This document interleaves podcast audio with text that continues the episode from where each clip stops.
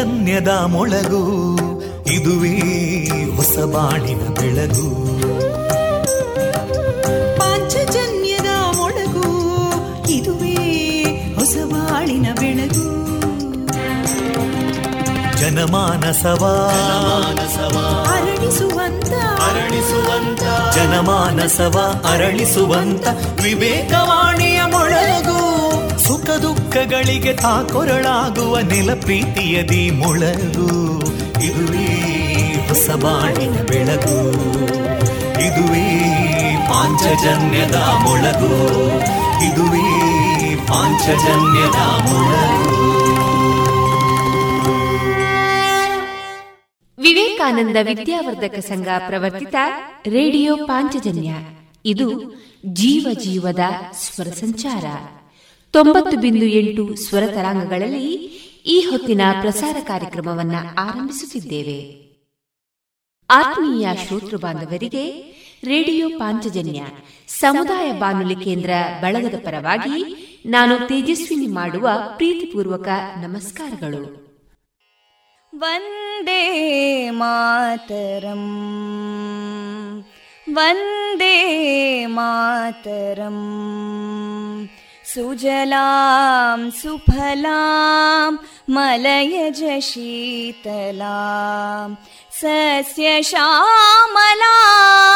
मातरं वन्दे मातरम् शुभ्रजोत्स्ना पुलकितयामिनीं पुल्लकुसुमिता ध्रुमदळशोभिनीं सुहासिनीं सुमधुरभाषिणीं सुखदां वरदां मातरं वन्दे मातरम् कोटि कोटि कण्ठा कलकलनिनादकराले कोटि कोटि भुजैदृता करकलवाले अबलां केनो मायेतो बले बहुबलधारिणीं नमामि तारिणीं रिपुदलवारिणी मातरम् वन्दे मातरम् तुमि विद्या तुमि धर्मा तुमि हृदि तुमि मर्मा त्वं हि प्राणा शरीरे बाहुते तुमि मा शक्ति हृदये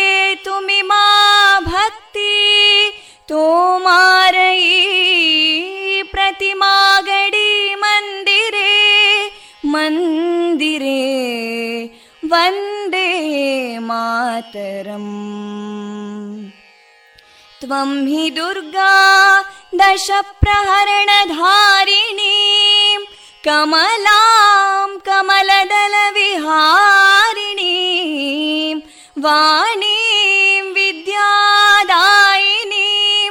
नमामि त्वां नमामि कमलाम् अमलामतुलां सुजलां सुफलां मातरं वन्दे मातरम् श्यामलां सरलां सुस्मितां भूषितां धरणीं भरणीं मातरम् वन्दे मातरम् वन्दे वन्दे मातरम्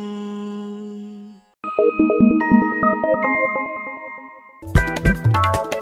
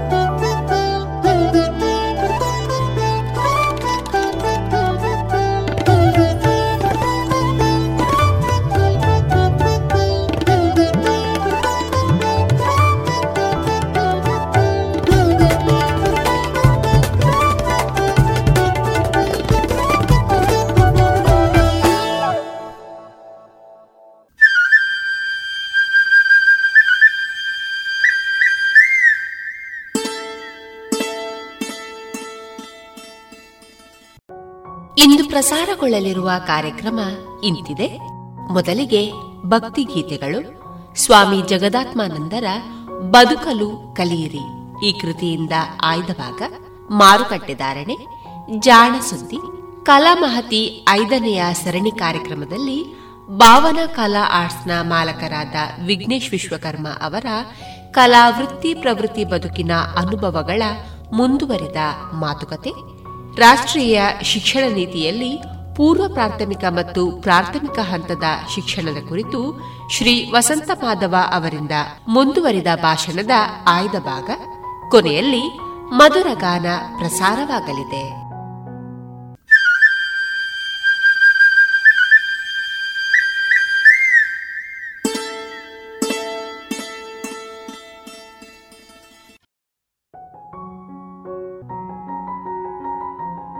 ಇದೀಗ ಭಕ್ತಿ ಗೀತೆಗಳನ್ನ ಕೇಳೋಣ.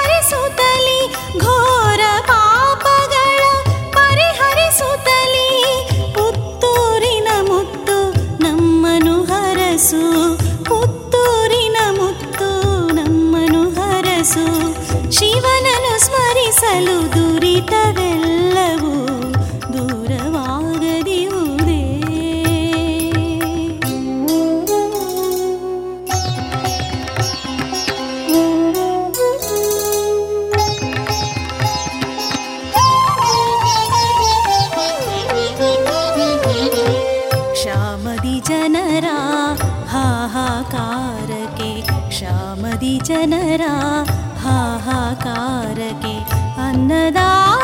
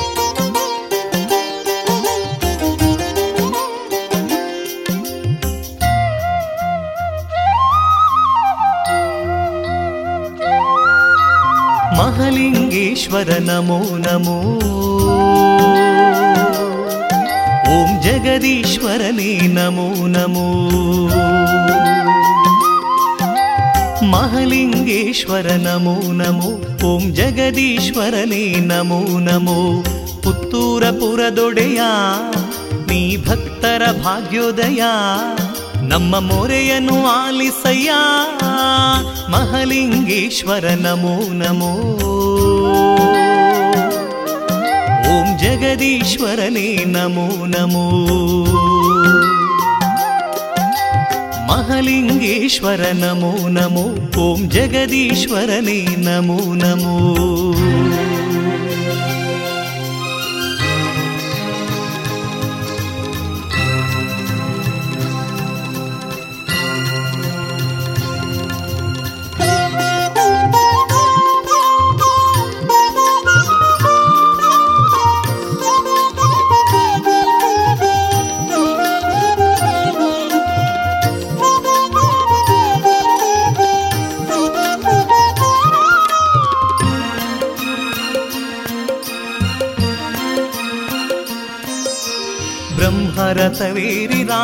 ರಾರಾಜಿಸುತ್ತಿರುವ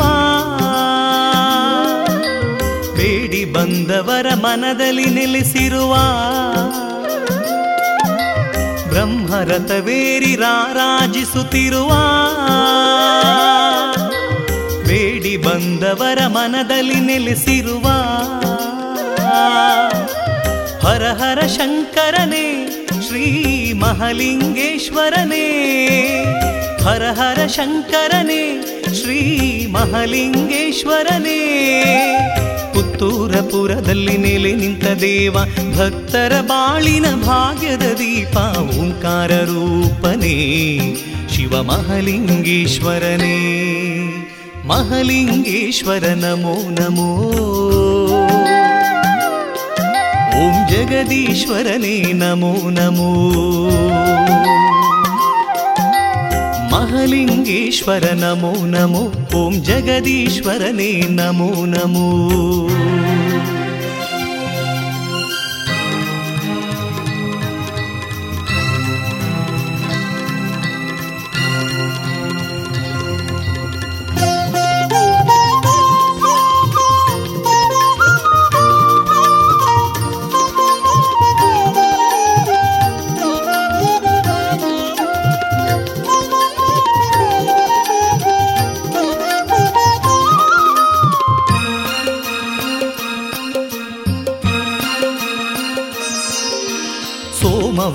ಸೋಮವಾರದಲ್ಲಿ ವಿಶೇಷ ಮಹಾಪೂಜೆ.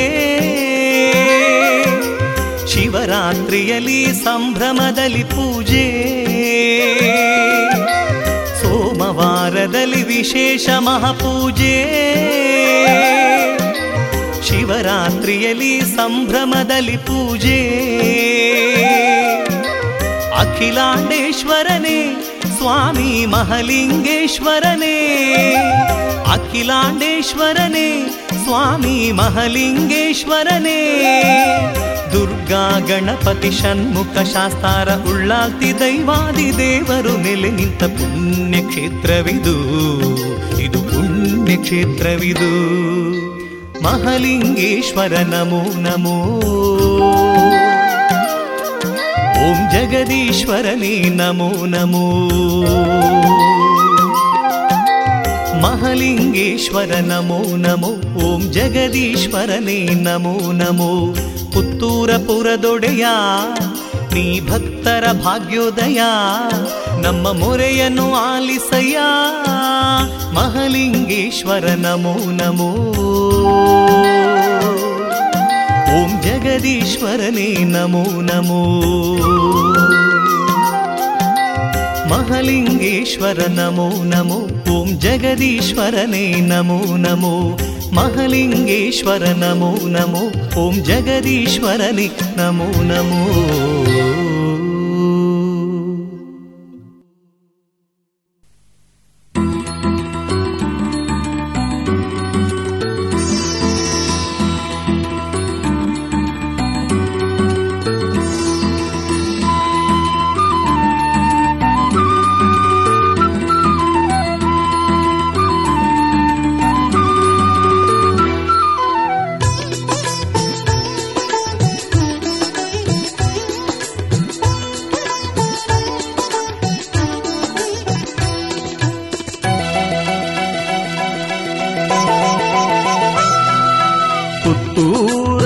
ಮುತ್ತು ಶ್ರೀ ಮಹಲಿಂಗೇಶ್ವರ ಹತ್ತೂರ ಭಕ್ತರ ಪಾಲಿಸು ಶಂಭೋ ಶಂಕರ, ಪುತ್ತೂರ ಮುತ್ತು ಶ್ರೀ ಮಹಲಿಂಗೇಶ್ವರ ಹತ್ತೂರ ಭಕ್ತರ ಪಾಲಿಸು ಶಂಭೋ ಶಂಕರ.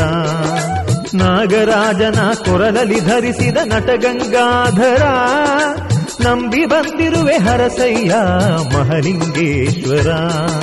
ನಾಗರಾಜನ ಕೊರಲಲ್ಲಿ ಧರಿಸಿದ ನಟಗಂಗಾಧರ ನಂಬಿ ಬಂದಿರುವೆ ಹರಸಯ್ಯ ಮಹಲಿಂಗೇಶ್ವರ.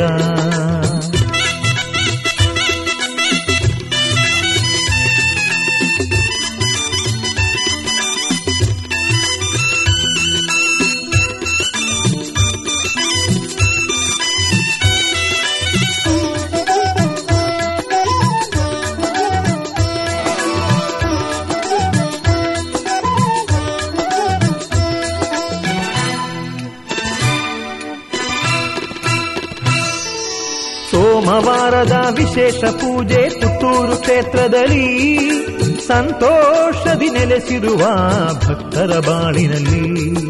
ಸೋಮವಾರದ ವಿಶೇಷ ಪೂಜೆ ಪುತ್ತೂರು ಕ್ಷೇತ್ರದಲ್ಲಿ ಸಂತೋಷದಿ ನೆಲೆಸಿರುವ ಭಕ್ತರ ಬಾಳಿನಲ್ಲಿ.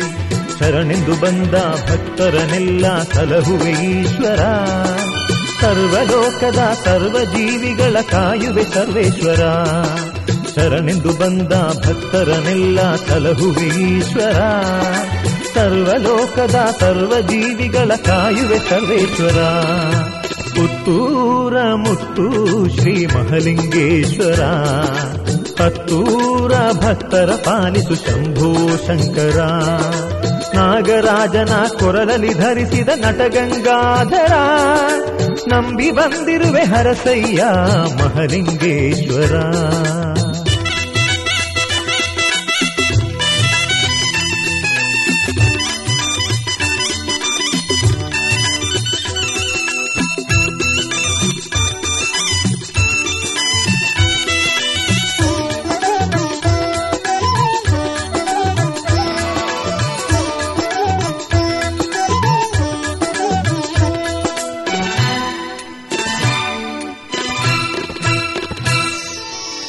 ಮಹಲಿಂಗೇಶ್ವರ ನಿನ್ನ ದಿವ್ಯ ರಥೋತ್ಸವ, ಭಕ್ತ ಬಾಂಧವರ ಬಾಳಿನಳೊಂದು ವೈಭವೋತ್ಸವ.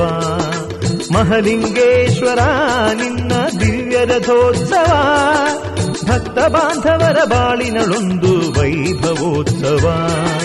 ಶಿವರಾತ್ರಿ ಶುಭ ದಿನದಲ್ಲಿ ಸಂಭ್ರಮದ ಪೂಜೆ, ನವರಾತ್ರಿ ಲಕ್ಷ ದೀಪದಿ ವಿಶೇಷ ಮಹಾಪೂಜೆ ಶಿವರಾತ್ರಿ ಶುಭ ದಿನದಲ್ಲಿ ಸಂಭ್ರಮದ ಪೂಜೆ ನವರಾತ್ರಿ ಲಕ್ಷ ದೀಪದಿ ವಿಶೇಷ ಮಹಾಪೂಜೆ ಪುತ್ತೂರ ಮುತ್ತು ಶ್ರೀ ಮಹಲಿಂಗೇಶ್ವರ ಹತ್ತೂರ ಭಕ್ತರ ಪಾಲಿಸು ಶಂಭೋ ಶಂಕರ ಪುತ್ತೂರ ಮುತ್ತು ಶ್ರೀ ಮಹಲಿಂಗೇಶ್ವರ ಹತ್ತೂರ ಭಕ್ತರ ಪಾಲಿಸು ಶಂಭೋ ಶಂಕರ ನಾಗರಾಜನ ಕೊರಲಲ್ಲಿ ಧರಿಸಿದ ನಟಗಂಗಾಧರ ನಂಬಿ ಬಂದಿರುವೆ ಹರಸಯ್ಯ ಮಹಲಿಂಗೇಶ್ವರ. ನಾಗರಾಜನ ಕೊರಲಲ್ಲಿ ಧರಿಸಿದ ನಟಗಂಗಾಧರ ನಂಬಿ ಬಂದಿರುವೆ ಹರಸಯ್ಯ ಮಹಲಿಂಗೇಶ್ವರ. ಪುತ್ತೂರ ಮುತ್ತು ಶ್ರೀ ಮಹಲಿಂಗೇಶ್ವರ. ಹತ್ತೂರ ಭಕ್ತರ ಪಾಲಿಸು ಶಂಭೋ ಶಂಕರ.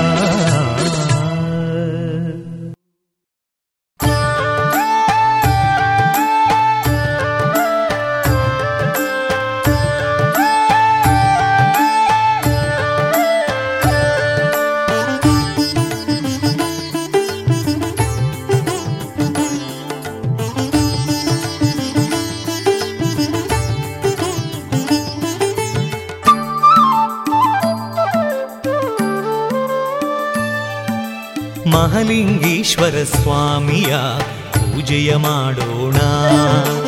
ಮಹಲಿಂಗೇಶ್ವರ ಸ್ವಾಮಿಯ ಪೂಜೆಯ ಮಾಡೋಣ. ಪುತ್ತೂರ ಪುರವಾಸನಿಗೆ ಆರತಿ ಬೆಳಗೋಣ. ಪುತ್ತೂರ ಪುರವಾಸನಿಗೆ ಆರತಿ ಬೆಳಗೋಣ. ಪಾರ್ವತಿವರನಿಗೆ ಭಕ್ತಿಯಲಿ ಸೇವೆಯ ನೀಡೋಣ. ಜಗದೀಶ ಕಾಪಾಡು ಎಂದು ಸ್ವಾಮಿಯ ಬೇಡೋಣ. ಮಹಲಿಂಗೇಶ್ವರ ಸ್ವಾಮಿಯ ಪೂಜೆಯ ಮಾಡೋಣ. ಮಹಲಿಂಗೇಶ್ವರ ಸ್ವಾಮಿಯ ಪೂಜೆಯ ಮಾಡೋಣ.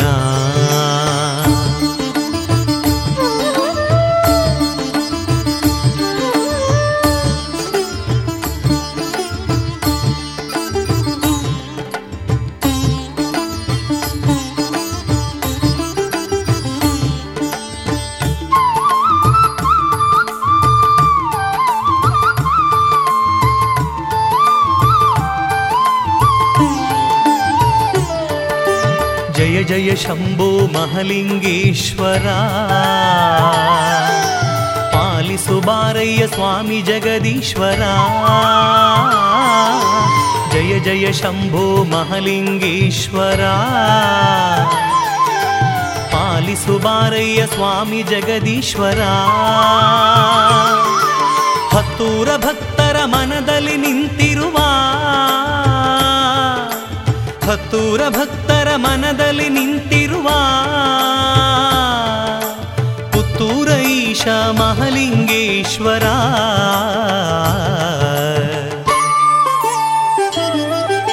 ಮಹಲಿಂಗೇಶ್ವರ ಸ್ವಾಮಿಯ ಪೂಜೆಯ ಮಾಡೋಣ. ಮಹಲಿಂಗೇಶ್ವರ ಸ್ವಾಮಿಯ ಪೂಜೆಯ ಮಾಡೋಣ.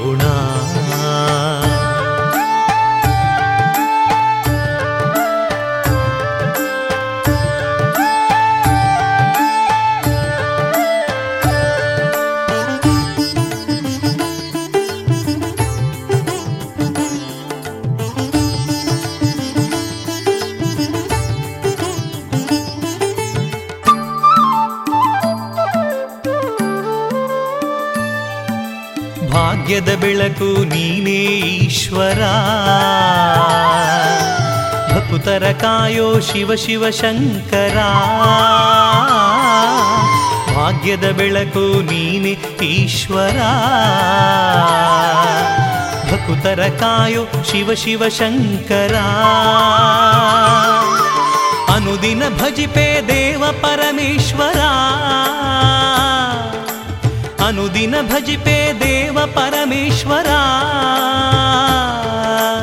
ಅನುಗ್ರಹಿಸಯ್ಯ ಹರ ಸರ್ವೇಶ್ವರ.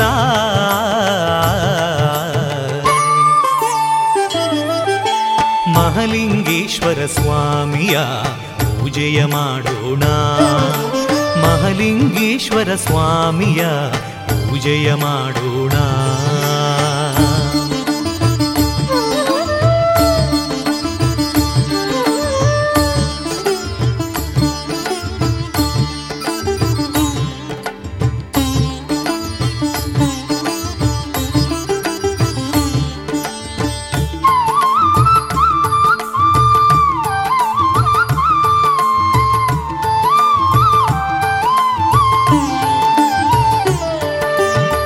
ಹಗಲಿರುಳೆಲ್ಲ ನಿನ್ನದೆ ಧ್ಯಾನ.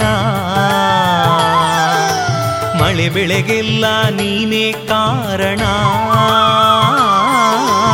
ಹಗಲಿರುಳೆಲ್ಲ ನಿನ್ನದೆ ಧ್ಯಾನ.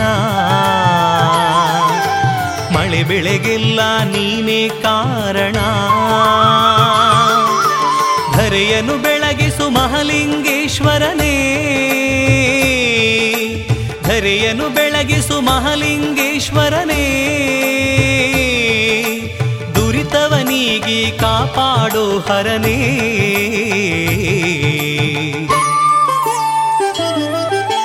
ಮಹಲಿಂಗೇಶ್ವರ ಸ್ವಾಮಿಯ ಪೂಜೆಯ ಮಾಡೋಣ. ಮಹಲಿಂಗೇಶ್ವರ ಸ್ವಾಮಿಯ ಪೂಜೆಯ ಮಾಡೋಣ. ಪುತ್ತೂರ ಪುರವಾಸನಿಗೆ ಆರತಿ ಬೆಳಗೋಣ. ಪುತ್ತೂರ ಪುರವಾಸನಿಗೆ ಆರತಿ ಬೆಳಗೋಣ. ಪಾರ್ವತಿವರನಿಗೆ ಭಕ್ತಿಯಲಿ ಸೇವೆಯ ನೀಡೋಣ. ಜಗದೀಶ ಕಾಪಾಡು ಎಂದು ಸ್ವಾಮಿಯ ಬೇಡೋಣ. ಮಹಲಿಂಗೇಶ್ವರ ಸ್ವಾಮಿಯ ಪೂಜೆಯ ಮಾಡೋಣ. ಮಹಲಿಂಗೇಶ್ವರ ಸ್ವಾಮಿಯ ಪೂಜೆಯ ಮಾಡೋಣ.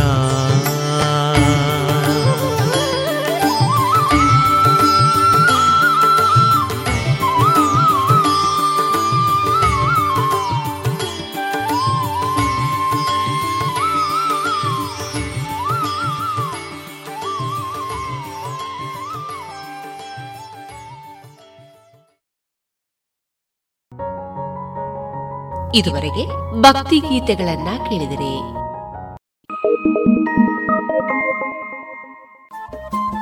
ರೇಡಿಯೋ ಪಾಂಚಜನ್ಯ ತೊಂಬತ್ತು ಬಿಂದು ಎಂಟು ಎಫ್ಎಂ ಸಮುದಾಯ ಬಾನುಲಿ ಕೇಂದ್ರ ಪುತ್ತೂರು. ಇದು ಜೀವ ಜೀವದ ಸ್ವರ ಸಂಚಾರ.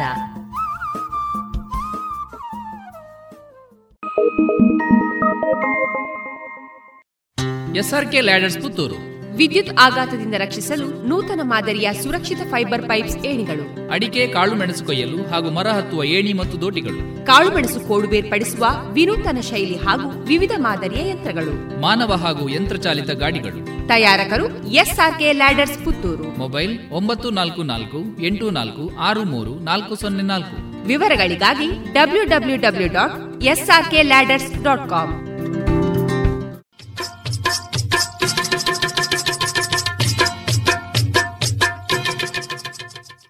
ಮಾರುಕಟ್ಟೆ ಧಾರಣೆ ಇಂತಿದೆ.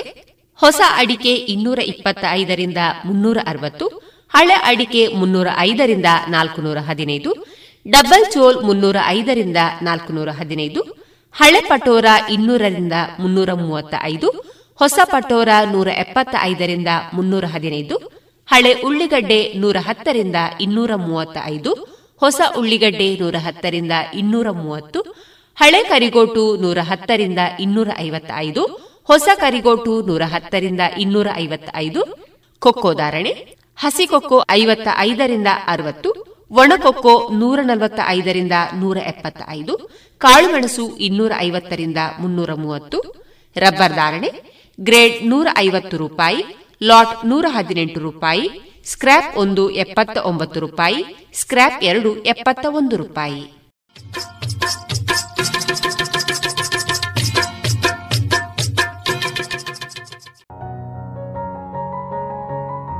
ಇನ್ನು ಮುಂದೆ ಸ್ವಾಮಿ ಜಗದಾತ್ಮಾನಂದರ ಬದುಕಲು ಕಲಿಯಿರಿ. ಈ ಕೃತಿಯಿಂದ ಆಯ್ದ ಭಾಗವನ್ನ ಕೇಳೋಣ.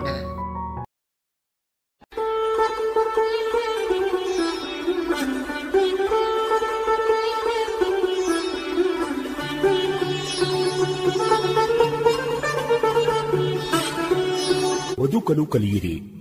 ಸ್ವಾಮಿ ಜಗದಾತ್ಮಾನಂದ. ಕೊಡುಗೆ ಶ್ರೀರಾಮಕೃಷ್ಣಾಶ್ರಮ ಮೈಸೂರು.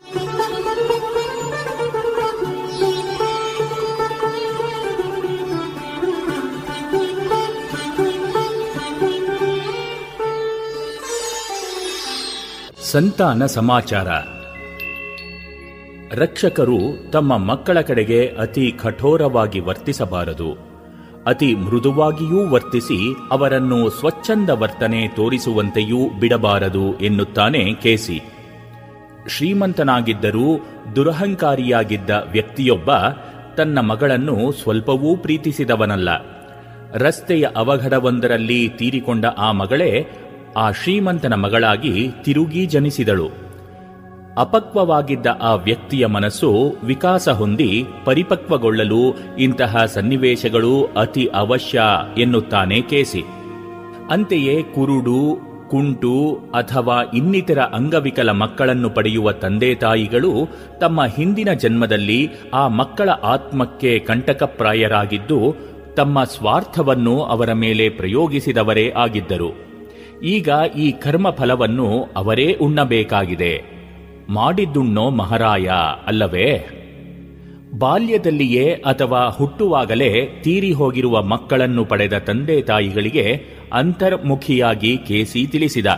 ಶಿಕ್ಷಾರೂಪಿ ಪ್ರಾಯಶ್ಚಿತ್ತವನ್ನು ತಂದೆ ತಾಯಿಗಳಿಗೆ ಉಣಿಸುವ ಮುಖ್ಯ ಉದ್ದೇಶದಿಂದ ಜೀವಿಯು ಜನಿಸಿ ಕೆಲಕಾಲ ಬದುಕಿ, ಶಿಶು ವಿಯೋಗದ ದುಃಖದಿಂದ ಮಾತಾಪಿತೃಗಳ ಆಂತರ್ಯ ಪುಟಗೊಳ್ಳಲೆಂದೇ ಕಣ್ಮರೆಯಾಗಿದೆ. ದುರದೃಷ್ಟದ ದುರ್ಗತಿ. ಎಲ್ಲವೂ ಕರ್ಮ ನಿಯಂತ್ರಿತವಲ್ಲ. ಮನುಷ್ಯನಿಗೆ ಸ್ವಲ್ಪವೂ ಸ್ವಾತಂತ್ರ್ಯವಿಲ್ಲವೆಂದಲ್ಲ. ಗೂಟವೊಂದಕ್ಕೆ ಹಗ್ಗದಿಂದ ಕಟ್ಟಲ್ಪಟ್ಟ ಹಸುವಿನಂತೆ ಮನುಷ್ಯನಿಗೆ ಲಭ್ಯವಾದ ಸ್ವಾತಂತ್ರ್ಯಕ್ಕೆ ಒಂದು ಪರಿಮಿತಿ ಇದ್ದು ಅವನಿಗೆ ಕೊಟ್ಟ ಸ್ವಾತಂತ್ರ್ಯವನ್ನು ಅವನು ಹೇಗೆ ಉಪಯೋಗಿಸಿಕೊಳ್ಳುತ್ತಾನೆ ಎಂಬುದು ಮುಖ್ಯ. ಹೆಚ್ಚು ಹೆಚ್ಚು ಸ್ವಾರ್ಥಿಯಾದಂತೆ ಸಂಕುಚಿತ ಪರಿಧಿಯಲ್ಲಿ ಆತ ಸಿಕ್ಕಿಕೊಳ್ಳುತ್ತಾನೆ. ಎಲ್ಲ ಜೈವಿಕ ಕ್ರಿಯೆಗಳಿಗೂ ಕರ್ಮದ ನಂಟು ಸಲ್ಲ. ಸೃಷ್ಟಿಯಲ್ಲೂ ಆಕಸ್ಮಿಕಗಳು ನಡೆಯುತ್ತವೆ, ಎನ್ನುತ್ತಾನೆ ಕೇಸಿ. ಅದಕ್ಕೆ ನಿದರ್ಶನಗಳು ಇಲ್ಲಿವೆ. ಒಂದು, ಶೈಶವದಿಂದಲೇ ಕಿವುಡಾಗಿದ್ದ ಒಂದು ಕಣ್ಣು ಕಳೆದುಕೊಂಡಿರುವ ಹತ್ತು ವರ್ಷಗಳ ಹುಡುಗಿಯೊಬ್ಬಳು ತನ್ನ ಪೂರ್ವ ಕರ್ಮಗಳಿಂದ ನರಳುತ್ತಿದ್ದುದಲ್ಲ ಎಂದು ಹೇಳಿದ ಸುಪ್ತನಿದ್ರೆಯ ಪ್ರವಾದಿ ಕೇಸಿ. ಸೂಕ್ಷ್ಮಾಣು ನಿರೋಧಕ ದ್ರಾವಣವನ್ನು ಉಪಯೋಗಿಸುವಾಗ ಆಸ್ಪತ್ರೆಯಲ್ಲಿ ದಾದಿಯೊಬ್ಬಳು ತೋರಿಸಿದ ನಿರ್ಲಕ್ಷ್ಯದಿಂದ ಆ ಮಗುವಿಗೆ ಅಂತಹ ದುಸ್ಥಿತಿ ಬಂದಿದೆ ಎಂದ. ಆ ದಾದಿಯು ತನ್ನ ತಪ್ಪಿನ ಫಲವನ್ನು ಉಣ್ಣಲೇಬೇಕಾಗುತ್ತದೆ ಎಂದು ಕೇಸಿ ಉದ್ಘರಿಸಿದ. ಎರಡು. ಪ್ರಸವ ಕಾಲದಲ್ಲಿ ವೈದ್ಯರೊಬ್ಬರು ಶಿಶುವಿನ ತಲೆಯನ್ನು ಅಜಾಗರೂಕರಾಗಿ ಕತ್ತರಿ ಪ್ರಯೋಗದಿಂದ ಒತ್ತಿದುದರಿಂದಲೇ ನರವ್ಯೂಹವು ಆಘಾತಗೊಂಡು ಆ ಮಗು ತನ್ನ ಜೀವನವಿಡೀ ಬುದ್ಧಿಭ್ರಮಣೆಯಿಂದಾಗಿ ನರಳಬೇಕಾಯಿತು. ಆದರೆ ವೈದ್ಯರ ಕರ್ಮದ ಹೊರೆಯೂ ಅದರಿಂದ ಹೆಚ್ಚಿತು. ನೂತನ ದೃಷ್ಟಿಕೋನ. ಜೀವನವನ್ನು ಕುರಿತ ನಮ್ಮ ದೃಷ್ಟಿಕೋನ ಬದಲಿಸಿದಾಗ ನಮ್ಮ ಜೀವನವೇ ಬದಲಾಗುವುದು ಎಂದು ಅಮೆರಿಕದ ಪ್ರಸಿದ್ಧ ಮನೋವಿಜ್ಞಾನಿ ಹೇಳಿದ. ಆದರೆ ದೃಷ್ಟಿಕೋನ ಹೇಗೆ ಬದಲಿಸಿಯಿತು? ನಮ್ಮ ಸುತ್ತಮುತ್ತಲಿನ ವಸ್ತುಗಳ ವ್ಯಕ್ತಿಗಳ ನೈಜ ಸ್ವಭಾವವನ್ನು ತಿಳಿದಾಗ, ನಮ್ಮ ವ್ಯಕ್ತಿತ್ವದ ಮೂಲ ಸ್ವಭಾವದ ಪರಿಚಯವಾದಾಗ ನಮ್ಮಲ್ಲಿ ಇತರ ಸಾಮಾನ್ಯರಲ್ಲಿ ಕಂಡುಬರದ ವಿಶೇಷ ಬದಲಾವಣೆ ಸಾಧ್ಯ. ಇಂದು ವಿಜ್ಞಾನವು ನಮಗೆ ಬಾಹ್ಯ ಪ್ರಪಂಚದ ನೂರಾರು ವಿಷಯಗಳನ್ನು ತಿಳಿಸುತ್ತಿದೆಯಾದರೂ, ಜೀವನದ ಅರ್ಥ ಮತ್ತು ಉದ್ದೇಶಗಳನ್ನು ತಿಳಿಸಿದೆ, ತಿಳಿಸೀತು ಎನ್ನುವಂತಿಲ್ಲ. ವಿಜ್ಞಾನ ಯುಗದ ಮಹಾಪುರುಷ ಆಲ್ಬರ್ಟ್ ಐನ್ಸ್ಟೀನ್ ನನ್ನ ಕೊನೆಯ ದಿನಗಳಿಂದ ಎನ್ನುವ ಗ್ರಂಥದಲ್ಲಿ ಹೇಳಿದ ಈ ಮಾತು ವಿಜ್ಞಾನವು ಜೀವನದ ಸುಖ ಸೌಕರ್ಯಗಳಿಗೆ ಬೇಕಾಗುವ ಕೆಲವು ಸಾಧನ ಸೌಲಭ್ಯಗಳನ್ನು ಒದಗಿಸಿದರೂ ಜೀವನದ ಪರಮೋದ್ದೇಶದ ತಿಳಿವು ಅದನ್ನು ಸಾಧಿಸುವ ಸಾಮರ್ಥ್ಯದ ಹೊಳಹು ಮತ್ತೊಂದು ಮೂಲದಿಂದಲೇ ಬರಬೇಕು. ಅದನ್ನೇ ಧ್ವನಿಸುತ್ತದೆ. ಜೀವನದ ಅರ್ಥ ಉದ್ದೇಶಗಳೇನು? ನಾನಾ ರೀತಿಯ ಸುಖ ಸೌಕರ್ಯಗಳನ್ನು ಹೆಚ್ಚಿಸಿಕೊಂಡು ತಿಂದು, ಕುಡಿದು ಸಂತಾನವನ್ನು ಪಡೆಯುವುದೇ ಬಾಳ್ವೆಯ ಸರ್ವಸ್ವವೇ? ಇದಕ್ಕಿಂತ ಹೆಚ್ಚಿನದೇನೂ ಇಲ್ಲವೇ? ನಾನು ಯಾರು? ನಾನು ಇಲ್ಲಿ ಏಕೆ ಇದ್ದೇನೆ? ಮುಂದೆ ಹೋಗುವುದೆಲ್ಲಿಗೆ? ಮರಣದೊಂದಿಗೆ ಎಲ್ಲದರ ಅಂತ್ಯವೇ? ನೋವು ನರಳಾಟಗಳಿಗೆ ಅರ್ಥವಿದೆಯೇ? ನನ್ನ ಮತ್ತು ನೆರೆಹೊರೆಯವರ ನಿಜವಾದ ಸಂಬಂಧವೇನು? ನನ್ನ ಸುತ್ತಲೂ ಕಾಣುತ್ತಿರುವ ವಿವಿಧ ಪ್ರಾಕೃತಿಕ ಶಕ್ತಿಗಳಿಗೂ ಇವುಗಳ ಹಿನ್ನೆಲೆಯಲ್ಲಿ ಎಲ್ಲಕ್ಕಿಂತ ಮಿಗಿಲಾಗಿರುವ ವಿಶ್ವ ನಿಯಾಮಕ ಶಕ್ತಿಗೂ ನನಗೂ ಸಂಬಂಧವೇನು? ಜಗತ್ತಿನಲ್ಲಿ ನಾನು ಕಾಣುವ ವೈವಿಧ್ಯಕ್ಕೇನು ಅರ್ಥ? ಇದೇ ಮೊದಲಾದ ಪ್ರಶ್ನೆಗಳ ನಿಜವಾದ ಉತ್ತರದ ಮೇಲೆ ನಮ್ಮ ಜೀವನ ನಿರ್ದೇಶಿತವಾಗದೇ ಇದ್ದಲ್ಲಿ ಅದನ್ನು ಪೂರ್ಣ ದೃಷ್ಟಿಯ ಜೀವನ ಎನ್ನಬಹುದೇ?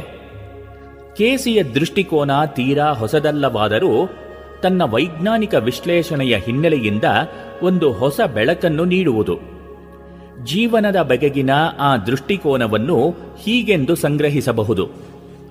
ಒಂದು ವಿಶ್ವ ನಿಯಾಮಕನಿದ್ದಾನೆ ಎರಡು, ಪ್ರತಿಯೊಂದು ಜೀವಿಯಲ್ಲೂ ದೈವೀ ಅಂಶವಿದೆ. ಮೂರು, ಜೀವನಕ್ಕೆ ಅರ್ಥ ಉದ್ದೇಶಗಳಿವೆ. ನಾಲ್ಕು, ಮರಣದೊಂದಿಗೆ ಜೀವನ ನಾಶವಾಗದು. ಐದು ಜೀವನವನ್ನು ನಿಯಂತ್ರಿಸುವ ಸೂಕ್ಷ್ಮ ನಿಯಮವಿದೆ. ಆರು, ಮನುಷ್ಯನಿಗೆ ಏನು ಬೇಕೋ ಅದು ದೊರೆತೇ ದೊರೆಯುತ್ತದೆ. ಅವನ ಆಸೆ, ಇಚ್ಛೆ, ಇವು ಅವನ ಅದೃಷ್ಟವನ್ನು ರೂಪಿಸುತ್ತವೆ. ನಮ್ಮ ಮನಸ್ಸಿಗೆ ಭವಿಷ್ಯ ನಿರ್ಮಾಣದ ಶಕ್ತಿ ಸೀಮಿತವಾಗಿಯಾದರೂ ಇದೆ. ನಮ್ಮ ಸಮಸ್ಯೆಗಳಿಗೆ ಉತ್ತರ ನಮ್ಮಲ್ಲಿದೆ. ಏಳು ವಿಶ್ವ ನಿಯಾಮಕನಿಗೂ ನಮಗೂ ಇರುವ ನೈಜ ಮತ್ತು ಶಾಶ್ವತ ಸಂಬಂಧವನ್ನು ತಿಳಿದುಕೊಳ್ಳುವುದೇ ಜೀವನದ ಕೊನೆಯ ಗುರಿ. ಎಂಟು. ಬದುಕಿನಲ್ಲಿ ನಮ್ಮ ಆದರ್ಶಗಳನ್ನು ಆ ಹಿನ್ನೆಲೆಯಿಂದ ಸ್ಪಷ್ಟವಾಗಿ ನಿರ್ಧರಿಸಿಕೊಳ್ಳಬೇಕು. ಒಂಬತ್ತು. ಆ ಆದರ್ಶ ಅಥವಾ ಗುರಿಗಳ ಸಿದ್ಧಿಗಾಗಿ ಪ್ರಾಮಾಣಿಕ ಬುದ್ಧಿಯಿಂದ ದುಡಿಯಬೇಕು. ಹತ್ತು. ತಮಸ್ಸನ್ನು ದೂರಗೊಳಿಸಿ ಉತ್ಸಾಹ, ಉದ್ಯಮಶೀಲತೆಗಳನ್ನು ಹೆಚ್ಚಿಸಿಕೊಳ್ಳಬೇಕು. ಹನ್ನೊಂದು. ಸಹನೆಯ ಪಾಠವನ್ನು ಕಲಿತು ನಮ್ಮ ಕೆಲಸ ಕಾರ್ಯಗಳ ಫಲವನ್ನು ಕುರಿತು ಅತ್ಯಾಸಕ್ತಿಯನ್ನು ತ್ಯಜಿಸಬೇಕು.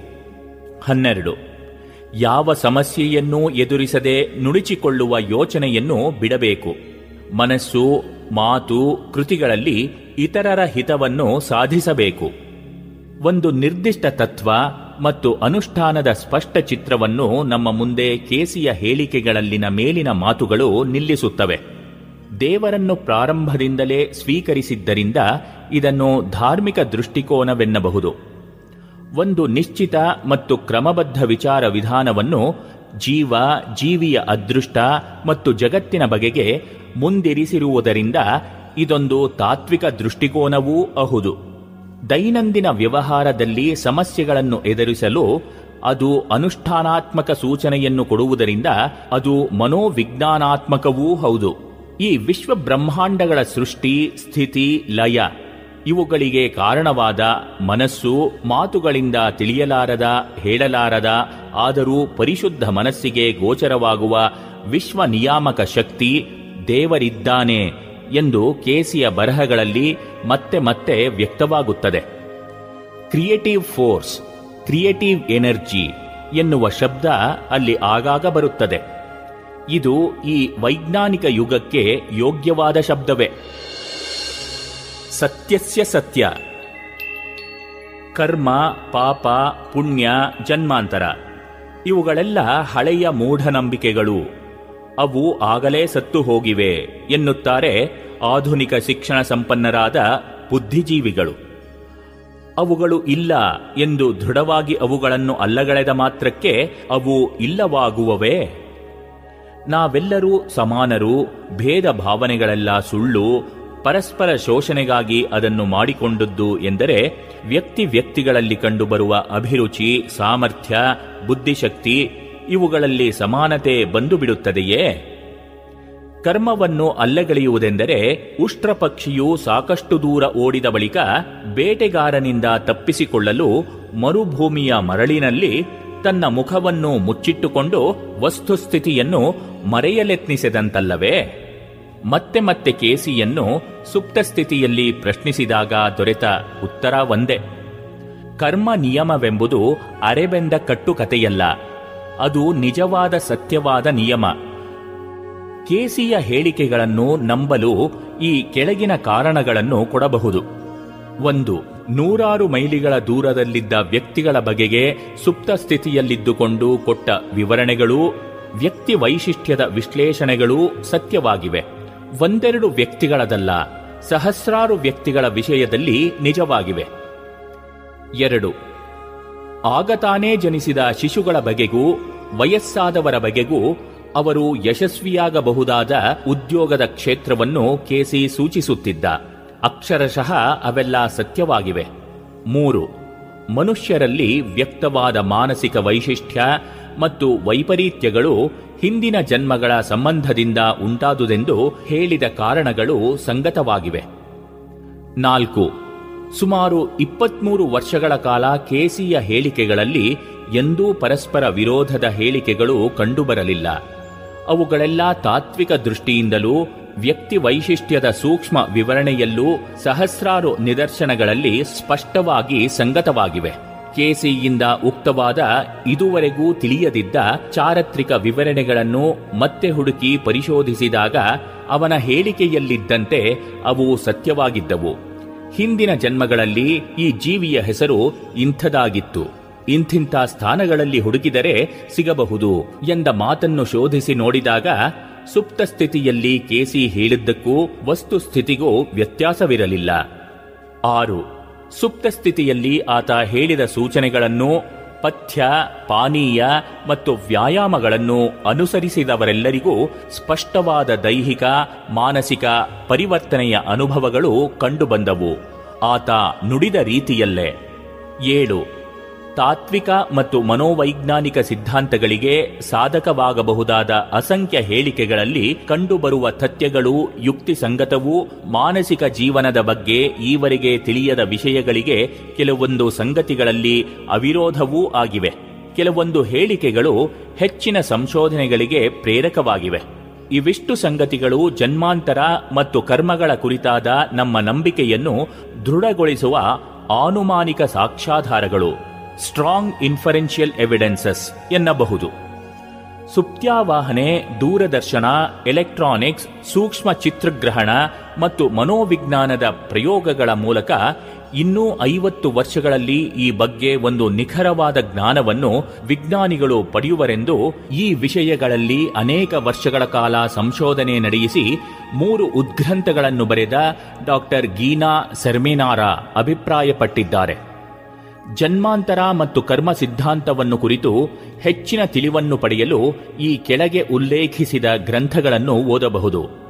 ಗೀನಾ ಸೆರ್ಮಿನಾರ ಬರೆದ ಮೆನಿ ಮ್ಯಾನ್ಷನ್ಸ್ ಎನ್ನುವ ಪುಸ್ತಕವನ್ನಂತೂ ಜನ್ಮಾಂತರ ಮತ್ತು ಕರ್ಮಗಳಲ್ಲಿ ವಿಶ್ವಾಸವಿರಿಸದಿದ್ದವರೂ ಓದಬೇಕು. ತಪ್ಪು ತಿಳುವಳಿಕೆಯಿಂದಾಗಿ ಕರ್ಮವಾದವನ್ನು ಅವಹೇಳನ ಮಾಡುವ ಆಧುನಿಕ ವಿದ್ವಾಂಸರು ಬುದ್ಧಿಜೀವಿಗಳೆನಿಸಿಕೊಂಡವರೂ ಅವಶ್ಯ ಓದಬೇಕು. 1. Reincarnation An East West Anthology.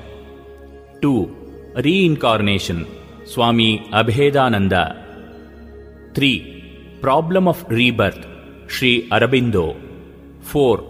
Search for Bridley Murphy Doubleday. 5. Many Mansions Gina Serminara. 6. The World Within Gina Serminara. 7. Many Lives and Many Loves, Gina Serminara. 8. Many Lifetimes, Kesley Denny and Grant. 9. Life Before Life, Helen Van bach 10. Life After Life, Raymond Jr. Moody A. 11. Reflections on Life After Life, Raymond Jr. Moody. 12. Death, the final stage of growth. Prentice Hal, 13. At hour of death, Carlis Osis, 14. Human personality and its survival of bodily death, Myres F.W. 15. Reincarnation in Christianity, Geddes MacGregor. 16. Living and Dying, Vidya Dahegia. 17. 20 Cases Suggestive of Reincarnation, Ian Stevenson. 18. The evidences for survival from claimed memories of former incarnations. Ian Stevenson. 19. Characteristics of cases of the reincarnation type in Turkey and their comparison with two other cultures. Ian Stevenson. 20. Cultural patterns in cases suggestive of reincarnation among the Lingit Indians of southeastern Alaska. Stevenson Eon. 21. Reincarnation and World Thought. Head Joseph and Cranston. ಕ್ರೈಸ್ತ ಮತದ Unitarian ಪಂಥಕ್ಕೆ ಸೇರಿದ ಧರ್ಮಗುರು William R Alger ಕರ್ಮ ಜನ್ಮಾಂತರವಾದವನ್ನು ತಲೆಬುಡವಿಲ್ಲದ ಸಿದ್ಧಾಂತವೆಂದು ಪ್ರತಿಪಾದಿಸಲು ಅಧ್ಯಯನ ಮಾಡ ಹೊರಟು ತಮ್ಮ ಜೀವನವನ್ನು ಅದಕ್ಕಾಗಿಯೇ ಸವಿಯಿಸಿ ವಿಶೇಷ ಶ್ರಮಿಸಿದವರು. ಆದರೆ ಕೊನೆಯಲ್ಲಿ ಆದದ್ದೇ ಬೇರೆ. ಅವರು ಆ ಸಿದ್ಧಾಂತದ ಪ್ರತಿಪಾದಕರೇ ಆದರು. ಅವರು ಬರೆದ ಉದ್ಗ್ರಂಥ, ಭವಿಷ್ಯ ಜೀವನದ ವಿಮರ್ಶಾತ್ಮಕ ಇತಿಹಾಸ, ಅತಿ ಉನ್ನತ ಮಟ್ಟದ ಪಾಂಡಿತ್ಯಕ್ಕೊಂದು ಅದ್ವಿತೀಯ ಉದಾಹರಣೆ ಎಂದು ಹೊಗಳಲ್ಪಟ್ಟ ಗ್ರಂಥ. ದೀರ್ಘಕಾಲದ ಚಿಂತನೆ ಮತ್ತು ಆಳವಾದ ಪಾಂಡಿತ್ಯದ ಫಲವಾಗಿ ಅಂತರ್ದೃಷ್ಟಿಯಿಂದ ಕರ್ಮ ಜನ್ಮಾಂತರ ಯುಕ್ತಿಯುಕ್ತವಾದ ಅದ್ಭುತ ಸಿದ್ಧಾಂತ. ಅದನ್ನು ಮೂಢನಂಬಿಕೆ ಎಂದು ಅಲ್ಲಗಳೆಯುವುದು ಮೂರ್ಖತನ ಎಂದೇ ಹೇಳಿದ್ದಾರೆ. ತಮ್ಮ ಗ್ರಂಥ ರಚನೆಗೆ ಸಹಾಯಕವಾದ ಐದು ಸಹಸ್ರ ಆಧಾರ ಗ್ರಂಥಗಳ ಪಟ್ಟಿಯನ್ನೂ ಕೊಟ್ಟಿದ್ದಾರೆ. ಸಾವಿರದ ಎಂಟುನೂರ ಅರವತ್ತರಲ್ಲಿ ಮೊದಲು ಬೆಳಕು ಕಂಡು ವಿಸ್ತೃತ ಹತ್ತನೇ ಮುದ್ರಣವಾಗಿ ಸಾವಿರದ ಎಂಟುನೂರ ಎಂಬತ್ತರಲ್ಲಿ ಪ್ರಕಟವಾದ ಈ ಗ್ರಂಥ ನ್ಯೂಯಾರ್ಕ್ ನಗರದಲ್ಲಿ ಪುನಃ ಸಾವಿರದ ಒಂಬೈನೂರ ಅರವತ್ತೆಂಟರಲ್ಲಿ ಎರಡು ಭಾಗಗಳಾಗಿ ಪ್ರಕಟವಾಗಿದೆ. ಮನುಷ್ಯ ಜೀವನದಲ್ಲಿ ಕಂಡುಬರುವ ನೈತಿಕ ಅಸಮಾನತೆಯ ಗೊಂದಲ, ಭಗವಂತನ ರಾಜ್ಯದಲ್ಲಿನ ತಾರತಮ್ಯ, ನಾನಾ ವಿಧವಾದ ದುರಿತಗಳು, ಇವುಗಳ ಮೂಲದ ಸ್ಪಷ್ಟ ವಿವರಣೆಗೆ ಜನ್ಮಾಂತರ ಸಿದ್ಧಾಂತವು ಮಾತ್ರ ಅದ್ಭುತವಾದ ವಿವರಣೆ ನೀಡುತ್ತದೆ. ಎಂದವರು ಹೇಳಿದ್ದಾರೆ. ಋಣದ ಮೂಟೆಯ ಹೊರಿಸಿ ಪೂರ್ವಾರ್ಜಿತದ ಹುರಿಯ ಕುಣಿಕೆಯಲ್ಲಿ ನಿನ್ನ ಕೊರಳನ್ನು ಬಿಗಿದು ವಿಧಿಯು. ತೃಣದ ಕಡ್ಡಿಯ ಮುಂದೆ ಹಿಡಿದಾಶೆ ತೋರುತ್ತಿರೆ ಕುಣಿವ ಗರ್ಧವ ನೀನೇ ಮಂಕುತಿಮ್ಮ. ಋಣದ ಜಾಲವನಂತ, ಕರುಮ ಚಕ್ರವನಂತ, ಜನುಮ ಜನುಮದ ಕಥೆಯ ತಂತುಗಳನಂತ, ಅನವರತ ನೂತನ ವಿದೆನೆಪ ವಿಶ್ವದ ತಂತ್ರ, ಬಿನದ ಪರಬೊಮ್ಮಂಗೆ ಮಂಕುತಿಮ್ಮ. ಕರ್ಮ ಋಣಶೇಷಂಗಳುಳಿಯದಿರೆ ಬಿತ್ತಾಗಿ ಜನ್ಮ ಜನ್ಮಾಂತರದ ಮರಗಳೇಳದಿರೆ, ಬ್ರಹ್ಮನುದ್ಯಾನವನ ಶಾಶ್ವತ ದೊಳಿಹುದೆಂತು ಮರ್ಮವಿದು ಸೃಷ್ಟಿಯಲ್ಲಿ ಮಂಕುತಿಮ್ಮ. ಡಿವಿಜಿ ಮಂಕುತಿಮ್ಮನ ಕಗ್ಗ. ನಮಗಿಂದಿಗೆ ಬೇಕಾದುದು ಉದ್ಧಾರದ ಆಸಕ್ತಿ, ಮತಿವಂತಿಕೆ ಓ ಮಾನವ ಕಟಿಬಂಧನಗೈನಿಲ್ಲು. ಯುಗದೋಳ್ಪಿಗೆ ಜಗದೋಳ್ಪಿಗೆ ನಿನ್ನೋಳ್ಪಿಗೆ ನೀಗೆಲ್ಲು ಯುಗ ಯುಗದತಿ ಜಡವನು ಜಯಿಸಿತು ಜೀವ. ಬಹು ತಪದಿಂದ ಜೀವಕ್ಕೆ ಬಂದುದು ಮಾನವ ಭಾವ. ಯುಗ ಯುಗ ಬೇಕಿ ಮನುಜತೆ ಮಾನವತೆಯನೂ ಮೀರಿ ದೈವತ್ವವನೇರಲು ಸಂಯಮ ಸ್ವರ್ಗಕ್ಕೇರಿ. ಕುವೆಂಪು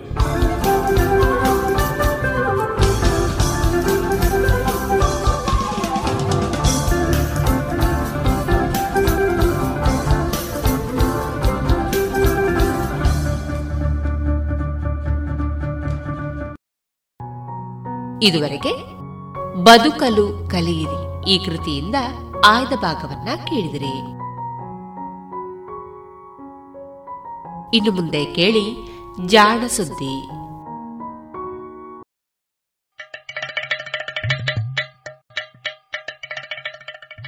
ಕೇಳು ಕೇಳು ಕೇಳು ಜಾಣ ಜಾಣ ಸುದ್ದಿಯ ಕೇಳು ಕೇಳು ಕೇಳು ಜಾಣ.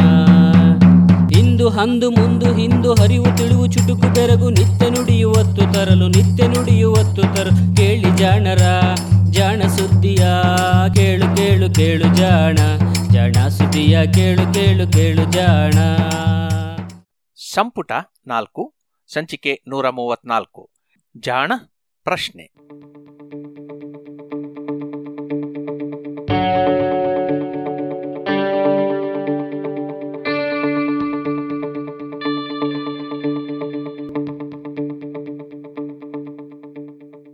ಪ್ರಾಣಿಗಳ ರಕ್ತದಾನ.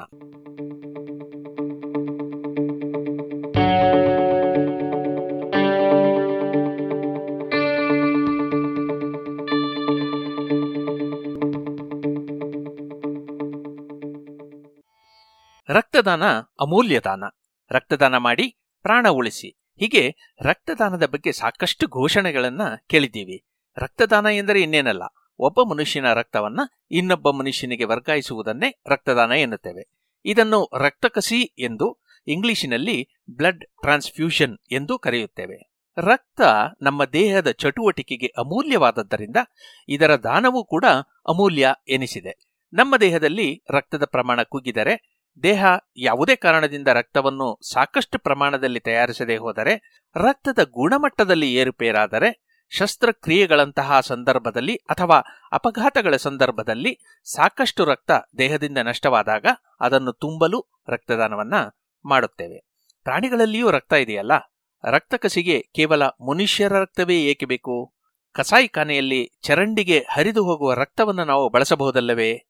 ಇದು ಪ್ರಶ್ನೆ. ಅಂದರೆ ಪ್ರಾಣಿಗಳ ರಕ್ತವನ್ನು ಮನುಷ್ಯರಿಗೆ ಕಸಿ ಮಾಡಬಹುದೇ? ಮಾಡಬಹುದಾದರೆ ಏಕೆ ಮಾಡುತ್ತಿಲ್ಲ? ವಾಸ್ತವವಾಗಿ ಪ್ರಾಣಿಗಳ ರಕ್ತವನ್ನು ಮನುಷ್ಯರಿಗೆ ಕಸಿ ಮಾಡುವ ಪ್ರಶ್ನೆ ಹೊಸ್ತೇನಲ್ಲ. ನಮ್ಮ ಪುರಾಣಗಳಲ್ಲಿಯೂ ಇಂತಹ ಹಲವು ಕಥೆಗಳಿವೆ. ಆದರೆ ಅವು ಕಥೆಗಳು.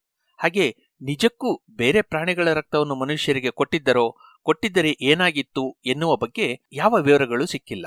ಆದರೆ ಕಳೆದ ನಾಲ್ಕೈದು ನೂರು ವರ್ಷಗಳ ಹಿಂದೆಯೂ ಕೂಡ ಪ್ರಾಣಿಗಳ ರಕ್ತವನ್ನು ಮನುಷ್ಯರಿಗೆ ನೀಡಲು ಪ್ರಯತ್ನಿಸಲಾಗಿತ್ತು. ಈ ಪ್ರಯತ್ನಗಳೇ ರಕ್ತ ಹಾಗೂ ರಕ್ತಕಸಿಯ ವಿಧಾನಗಳು ಬೆಳೆಯಲು ಕಾರಣವಾದವು. ಇಂದು ನಾವು ರಕ್ತದಾನದ ಸಂದರ್ಭದಲ್ಲಿ ಕೈಗೊಳ್ಳುವ ಎಲ್ಲ ಕ್ರಮಗಳಿಗೂ ಮೂಲವಾದವು ಎನ್ನಬಹುದು. ಇತ್ತೀಚಿನ ಈ ರಕ್ತಕಸಿಯ ಕಥೆ ಆರಂಭ ಆಗುವುದು ಪ್ರಾಣಿಗಳ ರಕ್ತದಿಂದಲೇ. ಅದು ಅಂದು ವೈದ್ಯಕೀಯದಲ್ಲಿನ ಹೊಸ ಪ್ರಯೋಗಗಳಿಗೆ ಹೆಸರಾಗಿದ್ದ ಫ್ರಾನ್ಸಿನಲ್ಲಿ ಆರಂಭವಾಯಿತು. ಸಾವಿರದ ಆರುನೂರ ಐವತ್ತೆಂಟನೇ ಇಸವಿಯಲ್ಲಿ ಡಾಮ್ ರಾಬರ್ಟ್ ಗೆಬೇಸ್ ಎನ್ನುವ ಪಾದ್ರಿ ಹೀಗೊಂದು ಪ್ರಯತ್ನವನ್ನು ಮೊದಲು ಮಾಡಿದ. ಆದರೆ ಈತ ವೈದ್ಯನಲ್ಲವಾದ್ದರಿಂದ ಈ ನಿಟ್ಟಿನಲ್ಲಿ ಹೆಚ್ಚು ಮುಂದುವರಿಯಲಿಲ್ಲ. ಅದಾದ ನಂತರದ ಕೆಲವು ವರ್ಷಗಳಲ್ಲಿ ಫ್ರಾನ್ಸ್ ಹಾಗೂ ಇಂಗ್ಲೆಂಡಿನಲ್ಲಿ ಹಲವು ಪ್ರಯತ್ನಗಳು ಮುಂದುವರೆದವು. ಸಾವಿರದ ಆರುನೂರ ಅರವತ್ತೇಳನೇ ಇಸವಿ ಫ್ರಾನ್ಸ್ನಲ್ಲಿದ್ದ ವೈದ್ಯ ಜೀನ್ ಬ್ಯಾಪ್ಟಿಸ್ಟ್ ಡೆನಿಸ್ ಕುರಿಗಳ ರಕ್ತವನ್ನು ಐವರಿಗೆ ಕಸಿ ಮಾಡಿದ್ದ.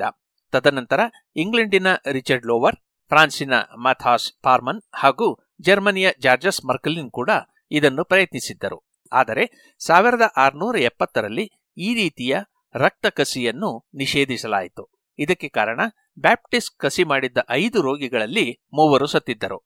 ಇವರಲ್ಲಿ ಒಬ್ಬ ರಾಜಮನೆತನದವನಾಗಿದ್ದ. ಹೀಗಾಗಿ ಈ ಪ್ರಾಣಿಗಳ ರಕ್ತ ಕಸಿಯ ಅಭ್ಯಾಸ ಅಂದಿಗೆ ನಿಂತು ಹೋಗಿತ್ತು. ತದನಂತರ ಹಲವರು ಆಗಾಗ್ಗೆ ಇದನ್ನು ಪ್ರಯತ್ನಿಸಿದರಾದರೂ ಈ ಬಗ್ಗೆ ಉಳಿದ ವೈದ್ಯರು ಹೆಚ್ಚು ಗಮನ ಹರಿಸಲಿಲ್ಲ ಎಂದೇ ಹೇಳಬೇಕು. ವೈದ್ಯರು ಪ್ರಾಣಿಗಳ ರಕ್ತ ಕಸಿಯನ್ನು ಗಂಭೀರವಾಗಿ ತೆಗೆದುಕೊಳ್ಳದೇ ಇರುವುದಕ್ಕೆ ಹದಿನೆಂಟು ಹತ್ತೊಂಬತ್ತನೆಯ ಶತಮಾನದಲ್ಲಿ ರೋಗ ನಿರೋಧಕತೆ ರಕ್ತ ಹೇಗೆ ಉತ್ಪತ್ತಿಯಾಗುತ್ತದೆ ಹಾಗೂ ರಕ್ತ ಕಸಿಯ ಬಗ್ಗೆ ಬಂದಂತಹ ಹೊಸ ಅರಿವುಗಳು ಕಾರಣವಾದವು.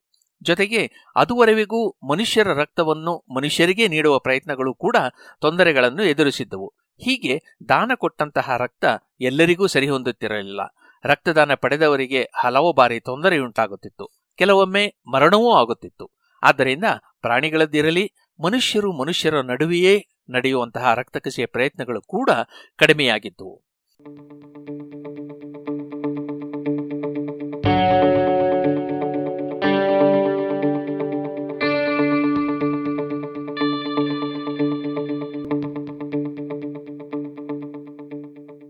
ರಕ್ತ ಕಸಿಗೆ ಕಸುವು ಬಂದಿದ್ದು ಸಾವಿರದ ಒಂಬೈನೂರರಲ್ಲಿ. ಆಸ್ಟ್ರಿಯಾದ ವೈದ್ಯ ಕಾರ್ಲ್ ಲ್ಯಾಂಡ್ಸ್ಟೀನರ್. ರಕ್ತಗಳಲ್ಲಿ ವಿವಿಧ ಬಗೆಗಳಿವೆ. ರಕ್ತದ ಬಣ್ಣ ಒಂದೇ ಆಗಿದ್ದರೂ ಕೂಡ ಅದರಲ್ಲಿ ವೈವಿಧ್ಯ ಇದೆ ಎಂದು ಹೇಳಿದ. ರಕ್ತವನ್ನು ಎ, ಬಿ ಮತ್ತು ಒ ಎನ್ನುವ ಮೂರು ಬಗೆಗಳನ್ನಾಗಿ ವಿಂಗಡಿಸಿದ. ರಕ್ತದ ವರ್ಗ ಒಂದೇ ರೀತಿ ಇರುವವರ ನಡುವೆ ರಕ್ತ ವರ್ಗಾವಣೆ ಮಾಡಿದರೆ ತೊಂದರೆ ಇಲ್ಲದೆ ಆಗುತ್ತದೆ. ಆದರೆ ಕೆಲವು ವರ್ಗದ ರಕ್ತವನ್ನು ಒಬ್ಬರಿಂದೊಬ್ಬರಿಗೆ ವರ್ಗಾಯಿಸಿದರೆ ತೊಂದರೆಯಾಗುತ್ತದೆ ಎಂದು ನಿರೂಪಿಸಿದ. ಹೀಗೆ ವಿವಿಧ ರಕ್ತಗಳ ವರ್ಗ ಹಾಗೂ ರಕ್ತಗಳನ್ನು ಹೊಂದಿಸುವ ಪರೀಕ್ಷೆಗಳು ಆಗ ಆರಂಭವಾದವು. ಇದರ ಜೊತೆಗೆ ಹೀಗೇಕೆ ತೊಂದರೆಯಾಗುತ್ತದೆ ಎನ್ನುವ ಅರಿವು ಮೂಡಿತು. ಅದರ ಫಲವಾಗಿ ಮನುಷ್ಯರಿಗೆ ಪ್ರಾಣಿಗಳ ರಕ್ತ ಹೊಂದುವುದಿಲ್ಲ ಎನ್ನುವ ನಂಬಿಕೆ ಇನ್ನೂ ಗಾಢವಾಯಿತು. ಆದರೆ ಈಗ ಇದೇ ಅರಿವು. ಅಂದರೆ ರಕ್ತ ದೇಹದಲ್ಲಿ ಹೇಗೆ ಉತ್ಪತ್ತಿಯಾಗುತ್ತದೆ? ವಿವಿಧ ವ್ಯಕ್ತಿಗಳ ರಕ್ತದಲ್ಲಿರುವ ವ್ಯತ್ಯಾಸಗಳಿಗೆ ಕಾರಣಗಳೇನು? ಈ ವ್ಯತ್ಯಾಸಗಳು ಹೇಗೆ ಉಂಟಾಗುತ್ತವೆ? ಇದಕ್ಕೂ ಪ್ರಾಣಿಗಳ ರಕ್ತದಲ್ಲಿರುವ ಬಗೆಗಳಿಗೂ ಏನಾದರೂ ಸಾಮ್ಯ ಇದೆಯೋ? ರಕ್ತದ ವರ್ಗಗಳನ್ನು ಬದಲಾಯಿಸಬಹುದೋ? ಈ ಎಲ್ಲದರ ಅರಿವು ಈಗ ಹೆಚ್ಚಾಗುತ್ತಿರುವುದರಿಂದ ಇಪ್ಪತ್ತೊಂದನೆಯ ಶತಮಾನದಲ್ಲಿ ಪ್ರಾಣಿಗಳ ರಕ್ತವನ್ನಲ್ಲದಿದ್ದರೂ ಹಿಮೋಗ್ಲೋಬಿನ್, ರಕ್ತದ್ರವ ಅಥವಾ ಪ್ಲಾಸ್ಮಾ ಮುಂತಾದ ಪ್ರಾಣಿಗಳ ರಕ್ತ ಭಾಗಗಳನ್ನು ಮನುಷ್ಯರಿಗೆ ವರ್ಗಾಯಿಸಬಹುದು ಎನ್ನುವ ಆಲೋಚನೆಗಳು ಮುಂದಾಗಿವೆ. ರಕ್ತದ ವರ್ಗಗಳೆಂದರೇನು? ಒಂದು ವರ್ಗದ ರಕ್ತ ಇನ್ನೊಂದು ವರ್ಗದವರಿಗೆ ಏಕೆ ಒಗ್ಗುವುದಿಲ್ಲ ಎನ್ನುವ ಬಗ್ಗೆ ಮುಂದಿನ ವಾರ ತಿಳಿಯೋಣ. ಆದರೆ ಹೀಗೆ ಮನುಷ್ಯರಲ್ಲಿಯೇ ವೈವಿಧ್ಯಮಯವಾದ ರಕ್ತದ ಬಗೆಗಳು ಇರುವಾಗ ಪ್ರಾಣಿಯ ರಕ್ತ ಮನುಷ್ಯನದಕ್ಕಿಂತಲೂ ಬಲು ಭಿನ್ನ ಎನ್ನುವ ಬಗ್ಗೆ ಬೇರೆ ಹೇಳಬೇಕಿಲ್ಲ. ಮನುಷ್ಯ ಹಾಗೂ ಪ್ರಾಣಿಗಳ ರಕ್ತದಲ್ಲಿರುವ ರಕ್ತ ಕಣಗಳ ಸಂಖ್ಯೆ, ಆಕಾರ, ಗಾತ್ರ ಜೊತೆಗೆ ಅವುಗಳಲ್ಲಿ ತಯಾರಾಗುವ ವಿವಿಧ ಪ್ರೋಟೀನು ರಾಸಾಯನಿಕಗಳಲ್ಲಿ ಕೂಡ ವ್ಯತ್ಯಾಸಗಳಿವೆ. ಹೀಗಾಗಿ ಇವು ಒಂದಕ್ಕೊಂದು ನೇರವಾಗಿ ಹೊಂದಲಾರವು. ಹೊಸದಾಗಿ ನಮಗೆ ಬಂದಿರುವ ಅರಿವಿನಿಂದ ಪ್ರಾಣಿಗಳ ರಕ್ತವನ್ನು ನಮ್ಮ ದೇಹಕ್ಕೆ ಹೊಂದಿಕೊಳ್ಳುವಂತೆ ಮಾಡಬಹುದೇ? ಹಾಗೆ ಮಾಡಿ ಪ್ರಾಣಿಗಳ ರಕ್ತವನ್ನು ಕಸಿ ಮಾಡಬರದೇಕೆ? ಹೀಗೂ ಕೇಳುವವರಿದ್ದಾರೆ. ಇದಕ್ಕಾಗಿ ಹಂದಿಯ ರಕ್ತವನ್ನು ಬದಲಿಸಿ ಪ್ರಯತ್ನ ಮಾಡಿದವರೂ ಇದ್ದಾರೆ. ಅಷ್ಟೇ ಅಲ್ಲ ಜೈವಿಕ ತಂತ್ರಜ್ಞಾನವನ್ನು ಬಳಸಿ ಹಂದಿಯ ರಕ್ತದಲ್ಲಿ ಮನುಷ್ಯನ ರಕ್ತಕ್ಕೆ ಹೊಂದಿಕೊಳ್ಳದೇ ಇರುವಂತಹ ಅಂಶಗಳನ್ನು ತೆಗೆದುಹಾಕಲು ಪ್ರಯತ್ನ ಮಾಡಲಾಗಿದೆ. ಇಂತಹ ಹಂದಿಗಳ ರಕ್ತವನ್ನು ಮನುಷ್ಯರಿಗೆ ವರ್ಗಾಯಿಸಬಹುದು ಎನ್ನುವ ವಿಶ್ವಾಸವೂ ಕೂಡ ಬೆಳೆದಿದೆ. ವಿಜ್ಞಾನದ ಮಟ್ಟಿಗೆ, ಜೀವಿಗಳ ಮಟ್ಟಿಗೆ ಪ್ರತಿಯೊಂದು ಜೀವಿಯ ರಕ್ತವೂ ವಿಭಿನ್ನ. ಒಂದು ಇನ್ನೊಂದಕ್ಕೆ ಹೊಂದಿಕೊಳ್ಳಲಾರದು. ಆದರೆ ವಿಜ್ಞಾನ ನಮಗೆ ತಂದಿರುವಂತಹ ಅರಿವು ಇದನ್ನೂ ಮೀರಿ ರಕ್ತವನ್ನು ಒಂದು ಪ್ರಾಣಿಯಿಂದ ಇನ್ನೊಂದಕ್ಕೆ ವರ್ಗಾಯಿಸಬಹುದು ಎನ್ನುತ್ತದೆ. ಉದಾಹರಣೆಗೆ ಸಾಕುಪ್ರಾಣಿಗಳ ವೈದ್ಯರು ನಾಯಿಗಳಿಂದ ಬೆಕ್ಕಿಗೆ ರಕ್ತವನ್ನು ವರ್ಗಾಯಿಸುವ ಬಗ್ಗೆ ಸಾಕಷ್ಟು ಸಂಶೋಧನೆಗಳನ್ನು ನಡೆಸಿದ್ದಾರೆ. ಇದು ಕೂಡ ಕಷ್ಟವೇ, ಸುಲಭವೇನಲ್ಲ. ಇನ್ನೊಂದೆಡೆ ಪ್ರಾಣಿಗಳಿಂದ ಹೀಗೆ ರಕ್ತವನ್ನು ಪಡೆದು ಮನುಷ್ಯರಿಗೆ ನೀಡಬಹುದೇ ಎನ್ನುವ ಬಗ್ಗೆ ನಮ್ಮ ವಿಶ್ವಾಸ, ನಂಬಿಕೆಗಳು ಕೂಡ ಅಡ್ಡ ಬರಬಹುದು. ಉದಾಹರಣೆಗೆ ಜೀನ್ ಬ್ಯಾಪ್ಟಿಸ್ಟ್ ಮನುಷ್ಯರಿಗೆ ಕೊಟ್ಟಂತಹ ರಕ್ತ ಕುರಿಯದ್ದು. ಮೇಕೆ ಹಸುವಿನದ್ದಲ್ಲ. ಏಕೆಂದರೆ ಪಾಶ್ಚಾತ್ಯ ಅಥವಾ ಕ್ರಿಶ್ಚಿಯನ್ನರ ನಂಬಿಕೆಗಳ ಪ್ರಕಾರ ಕುರಿ ಯೇಸುವಿನ ಪ್ರತೀಕ. ಹೀಗಾಗಿ ಅದು ದೈವಾಂಶ ಸಂಭೂತ. ಆದರೆ ಇಂದಿನ ವಿಜ್ಞಾನದ ಪ್ರಕಾರ ಮನುಷ್ಯರಿಗೆ ಅತಿ ಹೆಚ್ಚು ಹೋಗುವ ರಕ್ತ ಹಂದಿಯದ್ದು. ಹಾಗಂತ ಹಂದಿಯ ರಕ್ತವನ್ನು ದಾನ ಪಡೆಯಲು ನಾವು ಎಷ್ಟು ಮಂದಿ ಒಪ್ಪುತ್ತೇವೆ ಎನ್ನುವುದು ಒಂದು ಪ್ರಶ್ನೆ.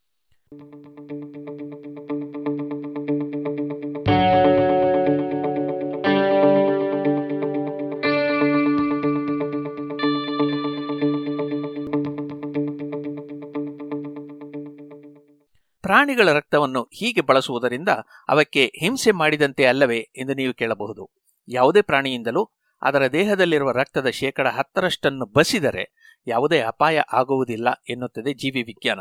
ಹೀಗಾಗಿ ಅಷ್ಟು ಪ್ರಮಾಣದ ರಕ್ತವನ್ನು ಪ್ರಾಣಿಗಳಿಂದ ಪಡೆಯಬಹುದು. ಮನುಷ್ಯರಲ್ಲಿಯೂ ಅಷ್ಟೇ. ರಕ್ತದಾನ ಮಾಡಿದ ಮೇಲೆ ಸ್ವಲ್ಪ ಕಾಲ ಬಿಟ್ಟರೆ ಕೊಟ್ಟ ರಕ್ತವೆಲ್ಲವನ್ನೂ ದೇಹ ಮತ್ತೆ ತುಂಬಿಕೊಂಡು ಬಿಡುತ್ತದೆ.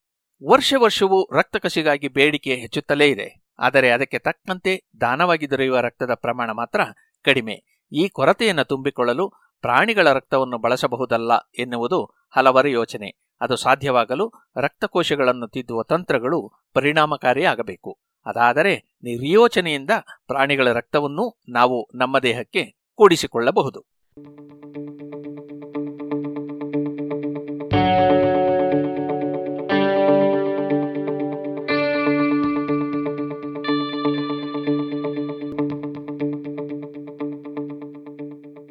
ಇದು ಇಂದಿನ ಜಾಣ ಪ್ರಶ್ನೆ. ಮುಂದಿನ ವಾರ ರಕ್ತದ ವಿವಿಧ ಬಗೆಗಳ ಬಗ್ಗೆ ಕೇಳೋಣ. ಅಂದಹಾಗೆ ಕಳೆದ ವಾರ ಮಿಂಚು, ಸಿಡಿಲಿನ ಬಗ್ಗೆ ಮಾತನಾಡಿದೆವು. ಈ ಬಗ್ಗೆ ಕ್ರಿಸ್ತಶಕ ಏಳನೆಯ ಶತಮಾನದಲ್ಲಿ ಇದ್ದಂತಹ ಶಾಸನವೊಂದರಲ್ಲಿರುವ ಪದ್ಯವನ್ನ ಶ್ರೀ ರವಿ ರೆಡ್ಡಿಯವರು ಕಳಿಸಿದ್ದಾರೆ. ಸುರಚಾಪಂಬೋಲೆ ವಿದ್ಯುಲ್ಲತೆಗಳ ತೆರವಲ್ ಮಂಜು ಒಲ್ದೋರು ಬೇಗಂ. ಪಿರಿಗುಂ ಶ್ರೀ ರೂಪಲೀಲಾಧನ ವಿಭವ ಮಹಾರಾಶಿಗಳ್ ನಿಲ್ಲವಾಗ್ನಂ. ಪರಮಾತ್ಮಂ ಮೆಚ್ಚಿನಾನಿ ಧರಣಿಯೋಳಿರವಾನೆಂದು ಸನ್ಮಾಸನಂ ಗೈದು ಸತ್ವನ್ ನಂದಿಸೇನ ಪ್ರವರ ಮುನಿವರನ್ ದೇವಲೋಕಕ್ಕೆ ಸಂದಾನ್. ಎನ್ನುವ ಈ ಶಾಸನದಲ್ಲಿ ವಿದ್ಯುಲ್ಲತೆಯ ಉಲ್ಲೇಖ ಇದೆ. ಹಾಗಿದರೆ ಆ ಕಾಲದಲ್ಲಿಯೇ ವಿದ್ಯುತ್ತಿನ ಬಗ್ಗೆ ನಮ್ಮ ಪೂರ್ವಜರಿಗೆ ಅರಿವಿತ್ತಲ್ಲವೇ? ಹೀಗಂತ ರವಿರೆಡ್ಡಿಯವರು ಪ್ರಶ್ನೆ ಕೇಳಿದ್ದಾರೆ. ಬಹುಶಃ ಅಂದು ಈ ಪದವನ್ನು ಬಳಸಿದವರಿಗೆ ಇಂದು ನಾವು ಎಲೆಕ್ಟ್ರಿಸಿಟಿ ಎಂದು ಕರೆಯುವ ಶಕ್ತಿಯ ಅರಿವು ಇದ್ದಿರಲಿಕ್ಕಿಲ್ಲ. ಆದರೆ ಆ ಅರಿವು ಬಂದಾಗ ಅದನ್ನು ವಿವರಿಸಲು ನಾವು ಈ ಪದವನ್ನು ಇತ್ತೀಚೆಗೆ ಬಳಸಿಕೊಂಡಿದ್ದೇವೆ ಅಷ್ಟೇ.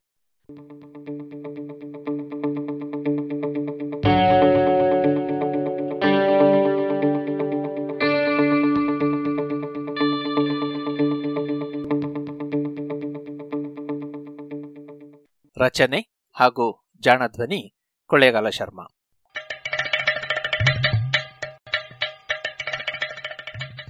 ಜಾಣ ಸುದ್ದಿಯ ಬಗ್ಗೆ ಸಲಹೆ ಸಂದೇಹಗಳು ಇದ್ದಲ್ಲಿ ನೇರವಾಗಿ ಒಂಬತ್ತು ಎಂಟು ಎಂಟು ಆರು ಆರು ನಾಲ್ಕು ಸೊನ್ನೆ ಮೂರು ಎರಡು ಎಂಟು ಈ ನಂಬರಿಗೆ ವಾಟ್ಸಪ್ ಮಾಡಿ ಇಲ್ಲವೇ ಕರೆ ಮಾಡಿ.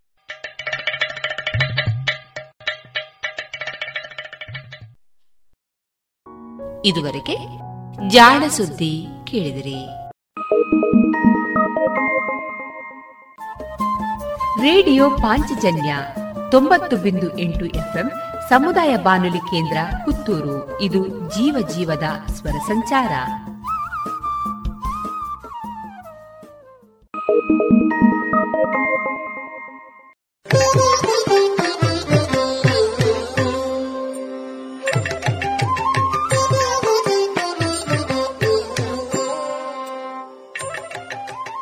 ಇದೀಗ ಕಲಾಮಹತಿ ಐದನೆಯ ಸರಣಿ ಕಾರ್ಯಕ್ರಮದಲ್ಲಿ ಭಾವನ ಕಲಾ ಆರ್ಟ್ಸ್ನ ಮಾಲಕರಾದ ವಿಘ್ನೇಶ್ ವಿಶ್ವಕರ್ಮ ಅವರ ಕಲಾ ವೃತ್ತಿ ಪ್ರವೃತ್ತಿ ಬದುಕಿನ ಅನುಭವಗಳ ಮುಂದುವರಿದ ಮಾತುಕತೆಯನ್ನ ಕೇಳೋಣ. ಈ ಕಾರ್ಯಕ್ರಮದ ಸಂಯೋಜನೆ ಶ್ರೀಮತಿ ಆಶಾ ಬೆಳ್ಳಾರೆ. ವ್ಯಕ್ತಿಯ ಕಲಾಭಾವನೆಗೆ ಬಣ್ಣ ತುಂಬುವುದು ಸುಲಭದ ಕೆಲಸ ಅಲ್ಲ. ಭಾವನಾ ಕಲಾ ಆರ್ಟ್ಸ್ನ ಮೂಲಕ ಜನರ ಭಾವನೆಗಳಿಗೆ ನೀವು ಬಣ್ಣ ತುಂಬ್ತಾ ಇದ್ದೀರಿ. ಅದೇ ರೀತಿ ನಿಮ್ಮ ಭಾವನೆಗಳಿಗೂ ಕೂಡ ಬಣ್ಣ ತುಂಬಿದವರು ಹಲವರಿರಬಹುದು ಅವರನ್ನು ಈ ಸಮಯದಲ್ಲಿ ನೀವು ನೆನಪಿಸಿಕೊಳ್ಳುವ ರೀತಿ ಹೇಗೆ? ಮುಖ್ಯವಾಗಿ ನನ್ನ ಅಮ್ಮ. ತುಂಬ ಕಷ್ಟದಲ್ಲಿ ಇದ್ದವರು. ಮನೆಯಲ್ಲಿ ನಮಗೆ ಸಂಬಂಧ ಇಲ್ಲ. ಒಂದು ಟೈಮಲ್ಲಿ ಸೋಪ್ ಫ್ಯಾಕ್ಟ್ರಿ ಕೆಲಸಕ್ಕೆ ಹೋಗಿದ್ದೇನೆ. ಮತ್ತು ಕೈಮಗ್ಗದ ಫ್ಯಾಕ್ಟ್ರಿ ಕೆಲಸಕ್ಕೆ ಹೋಗಿದ್ದೆ. ಟೈಲ್ಸ್ ಹಾಕುವ ಕೆಲಸಕ್ಕೆ ಹೋಗಿದ್ದೆ. ಹಾಗೆಲ್ಲ ಒಂದು ಟೈಮಲ್ಲಿ ಟೈಮ್ ಆಗಿತ್ತು ನನ್ನದು. ಯಾಕಂದರೆ ಉಪಾಯ ಇಲ್ಲ.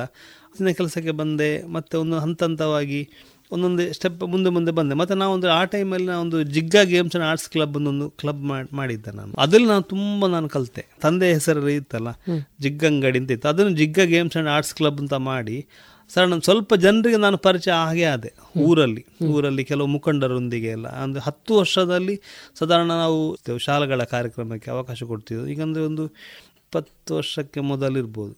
ಜಿಗ್ಗಗೆ ಕ್ಲಬ್ ಮಾಡಿ, ಒಂದು ನಮ್ಮ ಸೌಹಾರ್ದ ಇತ್ತು. ಹಿಂದೂ, ಮುಸ್ಲಿಂ, ಕ್ರೈಸ್ತರು ಎಲ್ಲರಿದ್ರು. ನನಗೆ ಕಲಾ ವಿಷಯಕ್ಕೆ ತುಂಬ ನನಗೆ ಅದರ ಈಗ ಕೂಡ ಆ ಒಂದು ಕಾರ್ಯಕ್ರಮ ಮಾಡಿದ ಜನರ ಬೇಡಿಕೆ ಊರಲ್ಲಿ ಈಗ ಕೂಡ ಉಂಟು. ಅಂದರೆ ಎಲ್ಲರಿಗೂ ಸನ್ಮಾನ ಮಾಡೋದಿರ್ಬೋದು ನಮ್ಮದೇ ಟೀಮ್ನ ಕಾರ್ಯಕ್ರಮ ಕೊಡ್ತಿದ್ದೆವು. ಕಿಟ್ಗಳು ನಾನು ಆಗ ತಯಾರು ಮಾಡ್ತಿದ್ದೆ. ಅಂದರೆ ನಮಗೆ ಪ್ರತಿಯೊಂದಕ್ಕೂ ಸಹ ಒಂದು ಗೇಮ್ಸ್ ಕ್ಲಬ್ ಅಂತ ಹೇಳೋದು Jigga games and arts club ಅಂತ ಇದ್ದದ್ದು. ನನಗೆ ತುಂಬ ಒಂದು ಬೇಸಿಕ್ ಅದೇಂತ ಫೌಂಡೇಶನ್ ತಂದೆ ತೀರಿ ಹೋದ ನಂತರ ನಾನು ಮಾಡಿದ್ದು. ತಂಡದಲ್ಲಿ ಕೂಡಿಕೊಂಡು ನಾವು ಹತ್ತು ವರ್ಷ ನಾವು ಮಾಡಿ ಮತ್ತೆ ನಿಲ್ಲಿಸಿಬಿಟ್ಟು ಮತ್ತೆ ನಮ್ಮ ಎಲ್ಲ ಒಬ್ಬೊಬ್ಬರು ಒಂದೊಂದು ಕೆಲಸಕ್ಕೆ ಹೋದರು. ಅಂತ ಈಗ ಸಹ ಎಲ್ಲ ಬೇರೆ ಬೇರೆ ಬೇರೆ ಕಡೆ ಇದ್ದಾರೆ. ಅದರಲ್ಲಿ ಇದ್ದವರೆಲ್ಲರೂ ಒಂದೊಂದು ಎಲ್ಲೆಲ್ಲೋ ಇದ್ದಾರೆ. ಆದ್ರೆ ಅದು ಹತ್ತು ವರ್ಷ ಮಾಡಿ ಬಿಟ್ಟಿದ್ದೇವೆ. ಕೆಲವು ಕಾರ್ಯಕ್ರಮ ಮಾಡೋ ಅಮ್ಮನ ಹತ್ರ ಹೇಳುದು ಫಸ್ಟಿಗೆ ಅದು ನೀನು ಮಾಡು, ನೋಡು. ಅಂದ್ರೆ ಆ ಟೈಮಲ್ಲಿ ವೇಷ ಹಾಕಿ ನಮ್ಮ ಮನೆಯಲ್ಲಿ ಒಂದು ಯಕ್ಷಗಾನ ಎಲ್ಲ ಮಾಡ್ತಿದ್ದೆ ಮಾಡಿದ್ದೆ ಒಂದು ಸರ್ತಿ ಟಿಕೆಟ್, ಎರಡು ರೂಪಾಯಿ ಟಿಕೆಟ್ ಅಂತೇಳಿ ಆಗ ಆಗ ಅಮ್ಮ ಅದಕ್ಕೆ ಹೇಳುದು ಅವರು ಎರಡು ರೂಪಾಯಿ ಟಿಕೆಟ್ ಅಂದರೆ ಒಂದು ಎಂದು ಕ್ಯಾ ಆಗಲ್ಲ ಕ್ಯಾಸೆಟ್ ಹಾಕಿ ನಾವು ಡ್ಯಾನ್ಸ್ ಮಾಡುವಂತ ಮಾಡಿ ಅದರಿಂದ ಒಂದು ನಮ್ಮ ಹುಡುಗಾಟಿಕೆ ನಾವು ಮಾಡಿದ್ದು ಆ ಟೈಮಲ್ಲಿ ಅಂದರೆ ಅದೆಲ್ಲ ಒಂದೊಂದು ಹಂತ ಹಂತವಾಗಿ ನಮ್ಮ ಇದಕ್ಕೆ ಇದಾಗಿರ್ಬೋದು ಅಂತ ನನ್ನ ಅನಿಸಿಕೆ. ಆದರೆ ಮತ್ತು ನಾವು ಏನು ನಾವು ಮಾಡೋದು ನಾನು ಫಸ್ಟಿಗೆ ನನ್ನ ಅಮ್ಮನಲ್ಲೇ ಕೇಳೋದು. ಹೀಗೆ ಮಾಡ್ಬೋದಾ? ಹೀಗೆ ಮತ್ತೆ ನಾನು ಚಿಕ್ಕಪ್ಪಂದರು ನನ್ನ ಆಂಟಿಯರು ಇದ್ದಾರೆ ಅವರ ಹತ್ರ. ಮುಖ್ಯವಾಗಿ ನಾನು ಹೇಳಿದರೆ ಪ್ರತಿಯೊಬ್ಬರ ಸಲಹೆ ಕೇಳ್ತಿದ್ದೆ. ಈಗ ಸಹ ನಾನು ಕೇಳ್ತೇನೆ. ಹೀಗೆ ನಾನು ಮಾಡ್ಬೋದಾ? ಮಾಡಿದರೆ ಹೇಗೆ? ಇದಾಗ್ಬೋದಾ? ಪ್ರತಿಯೊ ಅವರಿಂದ ಅದರಲ್ಲಿ ನಾನು ಒಂದು ಫಲಿತಾಂಶ ನಾನು ಹುಡುಕ್ತೇನೆ. ಹೀಗೆ ಮಾಡಿದರೆ ಹೀಗೆ ಹೀಗೆ ಮಾಡಿದರೆ ಹೀಗೆ. ನನ್ನ ತಮ್ಮಂದಿರು, ದಿನೇಶ್ ವಿಶ್ವಕರ್ಮ ಇರ್ಬೋದು, ಮೌನೇಶ್ ವಿಶ್ವಕರ್ಮ ಇರ್ಬೋದು, ಜ್ಞಾನೇಶ್ ಇರ್ಬೋದು, ನನ್ನ ತಂಗಿ ಅನುಸೂಯ ಅಂತ. ಅವರು ಸಹ ನಮ್ಮ ಇದಕ್ಕೆ ಫುಲ್ ಸಪೋರ್ಟ್ ಈಗ ಈಗ ಸಹ ನಾವು ಯಾವುದೇ ಕಾರ್ಯಕ್ರಮ ಮಾಡಿದ್ರು ಸಹ ಸಲಹೆ ಕೇಳಿ ಹೀಗೆ ಮಾಡ್ಬೋದು. ಮತ್ತು ನನಗೆ ಫುಲ್ ಸಪೋರ್ಟ್ ಆಗಿದೆ. ಎಲ್ಲರೂ ಸಹ, ನಮ್ಮ ಫ್ಯಾಮಿಲಿಯವರು ಸಹ, ಎಲ್ಲರೂ ಕೂಡ ನನಗೆ ಫುಲ್ ಸಪೋರ್ಟ್ ಆಗಿದ್ದಾರೆ. ಮತ್ತು ಅದರೊಟ್ಟಿಗೆ ನಮ್ಮ ಸ್ಟಾಫ್ಗಳು ನಾವು ಅವರಿಗೆ ದೊಡ್ಡ ಮಟ್ಟ ಸಂಬಳ ಕೊಡ್ತೇವಿಲ್ಲ ಗೊತ್ತಿಲ್ಲ. ಆದರೆ ನಮ್ಮದೇ ಸಂಸ್ಥೆ ಅಂತೇಳಿ ಅವರು ಕೆಲಸ ಮಾಡ್ತಿದ್ದಾರೆ. ಅದು ನಮ್ಮ ಭಾಗ್ಯ ಅಂತ ಹೇಳ್ಬೋದು. ಯಾಕಂದರೆ ಪ್ರತಿಯೊಬ್ಬರಾದರೂ ಅಷ್ಟೇ ಈಗ ಕೆಲವು ಕಡೆ ನೋಡಿರ್ಬೋದು ಇಷ್ಟು ಟೈಮಿಗೆ ನಾವು ಹೋಗಬೇಕು ಹಾಗೆ ಅಂಥದ್ದಿಲ್ಲ ಅವರು ಅಡ್ಜಸ್ಟ್ಮೆಂಟ್ ಮಾಡಿ ಆದರೂ ನಮ್ಮ ಸಂಸ್ಥೆಗೆ ಒಳ್ಳೆ ಕೆಲಸ ಮಾಡ್ತಾರೆ. ನಮ್ಮದೇ ಸಂಸ್ಥೆಯಲ್ಲಿ ಕೆಲಸ ಮಾಡ್ತಿದ್ದಾರೆ. ಈಗ ನಮ್ಮದು ಉಪ್ಪಿನಗಡ ಒಂದು ಬ್ರಾಂಚ್ ಉಂಟು ಅಲ್ಲಿ ಹುಡುಗ ಆದರೂ ಎಲ್ಲ ಸಹ ಅಷ್ಟೇ. ಮತ್ತೊಂದು ಹೇಳಿದ್ರೆ ನಾವು ಒಳ್ಳೆದಿದ್ರೆ ನಮಗೆ ಒಳ್ಳೇದಾಗ್ತದೆ ಅಂತೇಳಿ ನಂದು ಭಾವ ನಾವು ಒಳ್ಳೇದು ಬೇಕು ಒಳ್ಳೇದು ಮಾಡಬೇಕು. ಆಗ ದೇವರು ಯಾರ ಮೂಲಕ ನಮಗೆ ಅದನ್ನು ನಮಗೆ ಮುಟ್ಟಿಸಿ ಬಿಡ್ತಾರೆ ನನ್ನೊಂದು ಭಾವನೆ. ಅಂದರೆ ಎಲ್ಲ ಟೈಮ್ ಒಂದೇ ಲೆಕ್ಕ ಇರುವುದಿಲ್ಲ. ಹೆಚ್ಚು ಕಮ್ಮಿ ಇರ್ತದೆ. ಆ ಟೈಮಲ್ಲಿ ನಾವು ಮಾಡಿದ ಒಳ್ಳೆತನ ಅದಕ್ಕೆ ಒಂದು ಹೆಗಲು ಕೊಡ್ತಾ ಅಂತ ಸಾಕ್ಷಿ ತುಂಬ ಆಗಿದೆ ನನಗೆ ಆಗಿದೆ. ಎಷ್ಟೋ ಇದಲ್ಲಿ ವಿಷಯದಲ್ಲಿ. ಯಾಕಂದರೆ ನಾವು ಸರಿಯಾಗಿ ಮಾಡಿದ ಕಾರಣ ಅಂದರೆ ಕೆಲವೊಮ್ಮೆ ಸಣ್ಣ ಸಣ್ಣ ವ್ಯತ್ಯಾಸಗಳಾಗ್ತದೆ. ಅದು ಈಗ ಆಗ್ತದೆ ಇಲ್ಲೋ ಆಗ್ತದೆ ಇಲ್ಲೋ ಎನ್ನಲಾಗ್ತದೆ. ಆದರೆ ಕೆಲವೊಂದು ಮಿನಿಟ್ ಅದು ನಮಗೆ ಕ್ಷಣ ಮಾತ್ರದಲ್ಲೂ ಅದು ಹೇಗೋ ಆಗಿ ಹಾಗೆ ಹೋಗಿರ್ತದೆ ಅನಿರೀಕ್ಷಿತವಾಗಿ. ಫಸ್ಟಿಗೆ ಪುತ್ತೂರಲ್ಲಿ ಭಾವನಾ ಕಲಾ ಸ್ಟಾರ್ಟ್ ಮಾಡಿದೆ ಭಾವನ ಕಲಾ ಭವನ ಮಾಡಿದೆ ಮತ್ತು ಉಪ್ಪಿನ ಒಂದು ಶಾಪ್ ಮಾಡಿದೆ. ಹಾಗೆ ಅದು ಎರಡು ಮೂರು ಕಡೆ ಶಿಫ್ಟಿಂಗ್ ಎಲ್ಲ ಇತ್ತು ಎಲ್ಲಿದ್ದರೂ ಸಹ ಓಪನಿಂಗ್ ನನ್ನ ಅಮ್ಮನ ಹತ್ರ ನಾನು ಮಾಡಿಸಿದ್ದೆ. ಪ್ರತಿಯೊಂದು ವಿಷಯ ಅದು ಈಗ ನಮ್ಮ ದಶಕ ಸಂಭ್ರಮ ಕೂಡ ಆಯಿತು. ಅದರಲ್ಲಿ ಸಹ ನಾನು ಉದ್ಘಾಟನೆ ನನ್ನ ಅಮ್ಮನ ಹತ್ರವೇ ಮಾಡಿದ್ದು ಪ್ರತಿಯೊಂದು ವಿಷಯ ಯಾಕಂದರೆ ನಾನು ಎಂಥ ಇದಕ್ಕೂ ಸಹ ಮುಂದೆ ಹೋಗು ಅಂತ ಹೇಳೋದು ನನ್ನ ಅಮ್ಮವೇ. ಈಗ ಒಂದು ಹದಿನೇಳು ವರ್ಷ ನಮ್ಮ ಜರ್ನಿ ಈಗ ಸ್ಟಾರ್ಟ್ ಆಗಿ ಹದಿನೇಳು ವರ್ಷ ಆಯಿತು.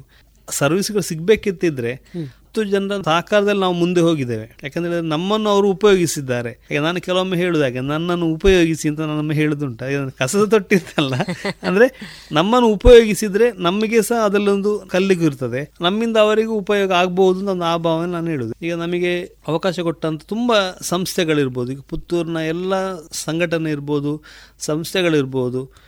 ಎಲ್ಲರೂ ನಾನು ಈ ಟೈಮನ್ನು ಅವರ ಪ್ರೋತ್ಸಾಹ ಮತ್ತು ಅವರು ನಾವು ಕೊಟ್ಟ ಸರ್ವಿಸ್ ನಮ್ಮ ಹತ್ರ ಅವರು ಒಂದು ಕೆಲಸ ಆಗಬಹುದು ಬಂದ ಕಾರಣ ನಾವು ಮಾಡ್ತೇವೆ. ನಮಗೊಂದು ಅವಕಾಶ ಕೊಡಿ ನೀವು. ಆಳ್ವಾಸಿ ನಮಗೊಂದು ಆರ್ಡರ್ ಬಂದಿತ್ತು. ಅದು ಈಗ ಸಹ ಹೇಳಿದ್ದಾರೆ. ಹೆಂಚಿನ ಪಸ್ತಿತ್ತು ಇಂಕ್ಲೆ ಹೊರಲಿ ಅಂತ ಹೇಳಿದೆ. ಆವತ್ತು ಹೇಳಿದ್ದಾರೆ. ಅಂತ ಹೇಳಿದರೆ ಒಂದು ಬೇತಾಳ ಮಾಡಲಿಕ್ಕೆ ಆರ್ಡರ್ ಬಂತು ಫಸ್ಟಿಗೆ ಒಂದು ಸ್ಯಾಂಪಲ್ ತೊಗೊಂಡೋದೆ. ಹಾಗೆ ಒಂದು ಸ್ಯಾಂಪಲ್ ನೋಡೋ ನಾನು ಅದರಲ್ಲಿ ಹೊಸ ಒಂದು ಪ್ಲಾನ್ ಎಲ್ಲ ಮಾಡಿದ್ದೆ. ಜಾತ್ರೆಯಲ್ಲಿ ನೋಡಿರ್ಬೋದು ಬೇತಾಳವನ್ನು ಫುಲ್ ಅಡ್ಡ ಹಾಕಿ ಒಬ್ಬ ಅಡಿಗೆ ಹೋಗಿ ನುಸುಳುದು. ನುಸುಳಿ ಮತ್ತೆ ಬೇತಾಳ ನಿಲ್ಲುದಲ್ಲ. ಒಬ್ಬ ಜನ ಹೋಗ್ಬೇಕಿದ್ರೆ. ನಾನು ಅದಕ್ಕೆ ನಾನು ಎಂತ ಮಾಡಿದೆ? ಅದಕ್ಕೆ ಹಿಂದೊಂದು ಕಿಟಕಿ ಮಾಡಿದೆ. ಅಂದ್ರೆ ಬೇತಾಳ ಹೀಗೆ ನಿಂತಾಗಿರ್ತದೆ. ಅದೊಂದು ಸಣ್ಣ ಕಿಟಕಿ. ಆ ಕಿಟಕಿ ಎಡೆಯಲ್ಲಿ ಅವನು ಹೊರಗೆ ಬರಲಿ ಆಗ್ತದೆ ಒಳಗೆ ಹೋಗ್ಲಿಕ್ಕೆ ಆಗ್ತದೆ. ಇನ್ನೊಬ್ಬರ ಅವಕಾಶ ಬೇಕು ಅಂತಿಲ್ಲ. ಹಾಗೆ ಅದು ಅವರಿಗೆ ಬಾರಿ ಖುಷಿ ಆಯ್ತು ಇಲ್ಲ ಒಂದು ಬೇತಾಳಕ್ಕೆ ಎರಡು ಜನ ಬೇಕು. ಯಾಕಂದ್ರೆ ಒಬ್ಬನು ಅಡ್ಡ ಹಾಕ್ಲಿಕ್ಕೆ ಒಬ್ಬ ಬೇಕು. ಒಬ್ಬ ಹೋಗಿ ಮತ್ತೆ ಸ್ಟ್ರೈಟ್ ಮಾಡ್ಲಿಕ್ಕೆ ಅವನೇ ಬೇಕಾಗ್ತದೆ. ಇದು ಹಾಗೆ ಅಲ್ಲ ಇದು ನಿಂತಲ್ಲೇ ಕಿಟಕಿ ಓಪನ್ ಮಾಡುದು ಹೊರಗೆ ಬರುದು ವಾಪಸ್ ಒಳಗೆ ಹೋಗುವ ಆ ಅರ್ಥ ಪ್ಲಾನ್ ಮಾಡಿದ್ದು. ಅದು ಅವರಿಗೆ ಭಾರಿ ಖುಷಿ ಆಯ್ತು ಅದನ್ನು ನೋಡಿ ಮಾತಾಡಿ ಕರೆದ್ರು ಒಂದು ನೂರು ಮಾಡಿ ಅಂತ ಹೇಳಿದರು ನನಗೆ. ನೂರು ಮಾಡಿ ಅಂತ. ನನಗೆ ಒಮ್ಮೆ ಒಮ್ಮೆ ಬೆವತ್ತು ಬೆವ್ತು ಅಂದರೆ ಟೈಮ್ ತುಂಬ ಕಡಿಮೆ ಇತ್ತು. ಸ್ಕೂಲ್ ಡೇ ಟೈಮಲ್ಲೇ ಬಂದದ್ದು. ನನಗೆ ಅಷ್ಟು ಕಷ್ಟ ಅಂದರೆ ಮತ್ತೆ ಅವರು ಒಂದು ಇಪ್ಪತ್ತರವರೆಗೆ ನಾನು ಮಾಡಿಕೊಟ್ಟೆ. ಅದೊಂದು ನಮಗೊಂದು ದೊಡ್ಡ ಒಂದು ಅವಕಾಶ. ಯಾಕಂದರೆ ಈಗಿನ ಟೈಮಲ್ಲಿ ನಾನು ನೂರಕ್ಕೆ ನಾನು ರೆಡಿ ಇದ್ದೇನೆ ಮಾಡಲಿಕ್ಕೆ. ಈಗ ಅಂದರೆ ಆ ಟೈಮ್ ಆಗಿತ್ತು. ಇದು ಆದಿಚುಂಚನಗಿರಿ ಬೆಂಗಳೂರು ನವರಾದ್ರ ಆಗಿರ್ಬೋದು ಮತ್ತು ಕಾಶಿಮಠ ಬೆಂಗಳೂರು ಆಗಿರ್ಬೋದು ಒಡಿಯೂರು ಇರ್ಬೋದು ಸಂಸ್ಥಾನ, ಅವರ ಶಾಲೆಗಳು ಮತ್ತು ಪ್ರತಿಯೊಂದು ಇದಕ್ಕೆ ಸಹ. ಮತ್ತು ಉಜಿರೆ ಎಸ್ ಡಿ ಎಂ ಇದ್ದು ಅವರೀಗ ಕಲಾ ವೈಭವಕ್ಕೆ ಸಹ ಹೆಚ್ಚಿನ ಕಾಸ್ಟ್ಯೂಮ್ ನಾನು ಪರ್ಚೇಸ್ ಮಾಡಿದ್ದಾರೆ. ಈಗ ಕೂಡ ಪ್ರತಿಯೊಂದಾಗ ಎಂತ ಸಣ್ಣ ಸಣ್ಣ ಇದ್ರೂ ನಮ್ಮಲ್ಲಿ ಬಂದು ಅಂದರೆ ಕೇಳ್ತಾ ಇಂಥದ್ದು ಬೇಕು ನಮಗೆ. ಯಾಕಂದರೆ ಅವರು ಕೆಲವು ಡ್ಯಾನ್ಸಿಗೆ ಅವರು ಕೆಲವು ಹೊರಗೆ ಮಾಡಿದ್ದಾರೆ. ಹೆಚ್ಚಿನದಕ್ಕೆ ನಮಗೆ ಆಗದನ್ನು ನಮ್ಮ ಹತ್ರ ತಂದು ಕೊಟ್ಟಿದ್ದಾರೆ. ನಾವು ಅದನ್ನು ಮಾಡಿಕೊಟ್ಟಿದ್ದೇವೆ ಪುತ್ತೂರಿನ ದೇವಸ್ಥಾನಗಳಿರ್ಬೋದು. ಪ್ರತಿ ಎಂಥ ಕಾರ್ಯಕ್ರಮ ಆದರೂ ನಮ್ಮದು ಏನಾದರೂ ಒಂದಲ್ಲಿ ನಮಗೆ ಇರ್ತದೆ. ಮುಳಿಯ ಜ್ಯುವೆಲ್ಲರ್ಸ್ ಇರ್ಬೋದು. ಅವರ ಎಂಥ ಸಣ್ಣ ಕಾರ್ಯಕ್ರಮಕ್ಕೂ ಭಾವನದ ಏನಾದ್ರು ಅವರ ಆನೆಯ ಲೋಗೋವನ್ನು ಕೂಡ ನಾನು ಮಾಡಿದ್ದೇನೆ. ಪುತ್ತೂರಿನ ಸಣ್ಣ ಎಲ್ಲ ಸಂಘಟನೆಗಳು ಸಂಸ್ಥೆಗಳೆಲ್ಲ ಕೂಡ ಇರ್ಬೋ, ಇರ್ಬೋದು. ಅವ್ರನ್ನ ನಾನು ನೆನೆಸ್ತೇನೆ. ಮತ್ತು ಹೊರದೇಶದಲ್ಲಿ, ನಾವು ಹೊರದೇಶಕ್ಕೆ ತುಂಬ ನಾವು ಡ್ರೆಸ್ ಕೊಟ್ಟದ್ದುಂಟು. ಯಾಕಂತ ಹೇಳಿದರೆ ಅಲ್ಲಿ ಅವರು ಕೆಲವರು ಸಂತೃಪ್ತಿಯಲ್ಲಿ ನಮಗೆ ಹೇಳಿದ್ದುಂಟು. ಯಾಕಂತೇಳಿದರೆ, ಲಂಡನ್ನ ಒಂದೆರಡು ಮೂರು ಕಸ್ಟಮರ್ ಇದ್ದಾರೆ. ಅವರು ಹೇಳಿದುಂಟು ನಾವು ಏನೆಲ್ಲ ಪ್ಲ್ಯಾನ್ ಮಾಡೋದು. ಪ್ಲ್ಯಾನ್ ಮಾಡೋದು ಮಾತ್ರ. ನಮಗೆ ಅದನ್ನು ಸ್ಟೇಜಲ್ಲಿ ತೋರಿಸ್ಲಿಕ್ಕೆ ನಮಗೆ ಐಟಮ್ಗಳು ಸಿಗೋದಿಲ್ಲ. ಈಗ ನಮಗೆ ತೊಂದರೆ ಇಲ್ಲ. ನಿಮ್ಮ ಹತ್ರ ಒಂದು ಹೀಗೆ ಅಂತ ಹೇಳಿಬಿಟ್ರೆ ಸಾಕು. ನಮಗೆ ನೀವು ಐಟಮ್ ನಮಗೆ ರೆಡಿ ಮಾಡಿ ಕೊಡ್ತೀವಿ ಈಗ ಕೊರೋನಾದ ಮೊದಲು ಅಮೇರಿಕೆಗೆ ಕಳಿಸಿದ್ದೇವೆ. ತುಂಬ ಬೇರೆ ಬೇರೆ ಕಡೆಗೆ ಕಳಿಸಿದ್ದೇವೆ ನಾವು. ಮತ್ತು ನಾವು ಸರ್ ಸುತ್ತಮುತ್ತ ಸಾಧಾರಣ ಎಲ್ಲ ಶಾಲಾ ಕಾಲೇಜುಗಳು ಎಲ್ಲ ಮೈಸೂರಿಂದ ಹಿಡಿದು ಸರಣ ಈ ಕಡೆ ಉಡುಪಿ ಕುಂದಾಪುರದವರೆಗೆ ನಾವು ಡ್ರೆಸ್ ಕೊಟ್ಟದ್ದುಂಟು. ಅದರ ಮಟ್ಟಿಗೆ. ಈ ಕಡೆ ಚಿಕ್ಕಮಗಳೂರು ಇರ್ಬೋದು ಸರಣ ಕೇರಳದ ಕಣ್ಣೂರವರೆಗೆ ನಾವು ಡ್ರೆಸ್ ಕೊಟ್ಟದ್ದುಂಟು. ಬೇರೆ ಬೇರೆ ಅಂದರೆ ಅವ್ರ ಉದ್ದೇಶದಲ್ಲಿ ಬೇರೆ ಬೇರೆ ಬರ್ತಾರೆ ನಾವು ಅದನ್ನು ಎಲ್ಲರೂ ನಾವು ಮಾಡಿದ ಕಾರಣ. ಯಾಕಂದರೆ ನಾವು ಒಂದೇ ಇದು ಅಂತಲ್ಲ ಬೇರೆ ಬೇರೆ ಇದಕ್ಕೆ. ನಾವು ಕಾರ್ಯಕ್ರಮ ಕೊಡಲಿಕ್ಕೆ ನಾವು ತ್ರಿಶೂರ್ ಹೋಗಿದ್ದೇವೆ. ತ್ರಿಶೂರ್ ಕೂಡ ಹೋಗಿ ನಮ್ಮದು ನಾನು ಡ್ರ್ಯಾಗನ್ ಅಂತ ನಾನು ಮಾಡಿದ್ದೆ. ಆಗೊಂದು ಅದರಲ್ಲಿ ಮತ್ತೆ ನಾಸಿಕ್ ಬ್ಯಾಂಡ್ ಅಂತ ಹೇಳಿ ಫಸ್ಟ್ ಟೈಮ್ ಪುತ್ತೂರಲ್ಲಿ ನಾನು ಮಾಡಿದ್ದೆ. ಸರ್ ಒಂದು ಹನ್ನೆರಡು ವರ್ಷಕ್ಕೆ ಮೊದಲು. ಪುತ್ತೂರಲ್ಲಿ ನಾಸಿಕ್ ಬ್ಯಾಂಡ್. ಯಾಕಂದ್ರೆ ನಾವು ಒಂದು ಸತಿ ಅದು ಮಾಡು ಅಂತ ಹೇಳಿ ಬಂದಂದ್ರೆ ನಾನು ಹೊರಗೆ ಹೋದರೆ ನಾನಲ್ಲಿ ಸ ಹುಡುಕ್ಲಿಕ್ಕೆ ಉಂಟು. ಎಂತ ಮಾಡ್ಬೋದು ಎಂತ ಎಂದು ಏನು ಹೊಸತುಂಟು ಹೊಸತುಂಟ ಅಂತ. ಕೆಲವೊಮ್ಮೆ ಆಗ ಒಂದು ಸರಿ ನೋಡುವಾಗ ನಾಸಿಕ್ ಬ್ಯಾಂಡ್ ಸಿಕ್ಕಿತ್ತು ನೋಡಿ ಸಿಕ್ಕಿದೆ ಮತ್ತೆ ಅಲ್ಲಿ ಮಾತಾಡಿದೆ ಇಲ್ಲಿ ನಾನು ಮಾಡಿದೆ. ಈಗ ಸಹ ಒಂದು ಟೀಮ್ ಉಂಟು. ಒಂದು ಟೈಮಲ್ಲಿ ಮತ್ತೆ ಪುತ್ತೂರಲ್ಲಿ ತುಂಬ ಟೀಮ್ ಆಯಿತು. ಮತ್ತೆ ಬೇರೆ ಬೇರೆ ಇದರಲ್ಲಿ. ಮತ್ತೆ ಈಗ ದೊಡ್ಡ ಮಟ್ಟಲ್ಲಿಲ್ಲ ಸಣ್ಣ ಮಟ್ಟಲ್ಲಿ ಉಂಟು ಈಗ. ಹಾಗೆ ಎಲ್ಲರೂ ನಾನು ಇದರಲ್ಲಿ ನಾನು ನೆನೆಸಿಕೊಳ್ಳಿಕ್ಕೆ ಇಷ್ಟಪಡ್ತೇನೆ ನಾನು. ಛಲದ ನಿರಂತರ ಹೋರಾಟದ ಬದುಕಿನ ಹಿಂದೆ ಒಂದಷ್ಟು ಕಹಿ ಅನುಭವಗಳು ಕೂಡ ನಿಮಗೆ ಆಗಿರ್ಬೋದು. ಈ ಕಹಿ ಅನುಭವಗಳನ್ನು ನೀವು ಸ್ವೀಕರಿಸಿದ ಬಗೆ ಹೇಗೆ? ಮಗುವಾದರೂ ನಡೆಯುವಾಗ ಎಡ ಒಂದು ಎರಡು ಸರಿ ಬೀಳದೆ ನಡೆಯುವುದಿಲ್ಲ. ಬಿದ್ದರೆ ನಡೆದ್ರೆ ಆಗ ಬುದ್ಧಿ ಬರೋದು ಅದೇ ರೀತಿ ನಾನು ಹೇಳೋದು ಕೈ ಅನುಭವ ಕೆಲವು ಆಗಬೇಕು ಆದರೆ ಅಕಸ್ಮಾತ್ ಆದಕ್ಕೆ ನಾವು ಕೆಲವೊಮ್ಮೆ ಹೊಣೆ ನಾವು ಆಗ್ತೇವೆ. ಯಾಕಂತ ಹೇಳಿದರೆ ನಮ್ಮಿಂದ ತಪ್ಪು ಹೆಚ್ಚಾಗಿ ಆಗುವುದಿಲ್ಲ ಯಾಕಂದರೆ ನಾವು ಹೆಚ್ಚಿನ ಅಂಶ ಒಂದು ಕಾರ್ಯಕ್ರಮವನ್ನು ಈಗ ಒಂದು ಮಾತಾಡೋ ಒಂದು ಸತಿ ಮಾತನಾಡುವ ಇಷ್ಟು ಗಂಟೆಗೆ ಬರಬೇಕು. ಇಷ್ಟು ಗಂಟೆ ನಾವು ಬಂದಿರ್ತೇವೆ. ಇದೆಲ್ಲ ಒಂದು ಕಡೆ ಹಾಗೆ ಆಯಿತು. ಹದಿನೈದು ವರ್ಷಕ್ಕೆ ಮೊದಲು ನಮಗೆ ಟೈಮಿಂಗ್ ಹೇಳಿದಂದ್ರೆ ರಾತ್ರಿ ಎರಡು ಗಂಟೆಯಿಂದ ಬೆಳಗಿನವರೆಗೆ ಡ್ರಾಮಾ ಉಂಟು. ಅದಕ್ಕೆ ನಮಗೆ ಮೇಕಪ್ ಇದ್ದದ್ದು ಮಾತ್ರ. ಮೇಕಪ್ ಮತ್ತೆ ಪರದೆ ಇದ್ದದ್ದು. ಮ್ಯೂಸಿಕ್ಗೆ ಯಾರು ಹೇಳಿದ್ರು ಎಲ್ಲ ಇದ್ರು.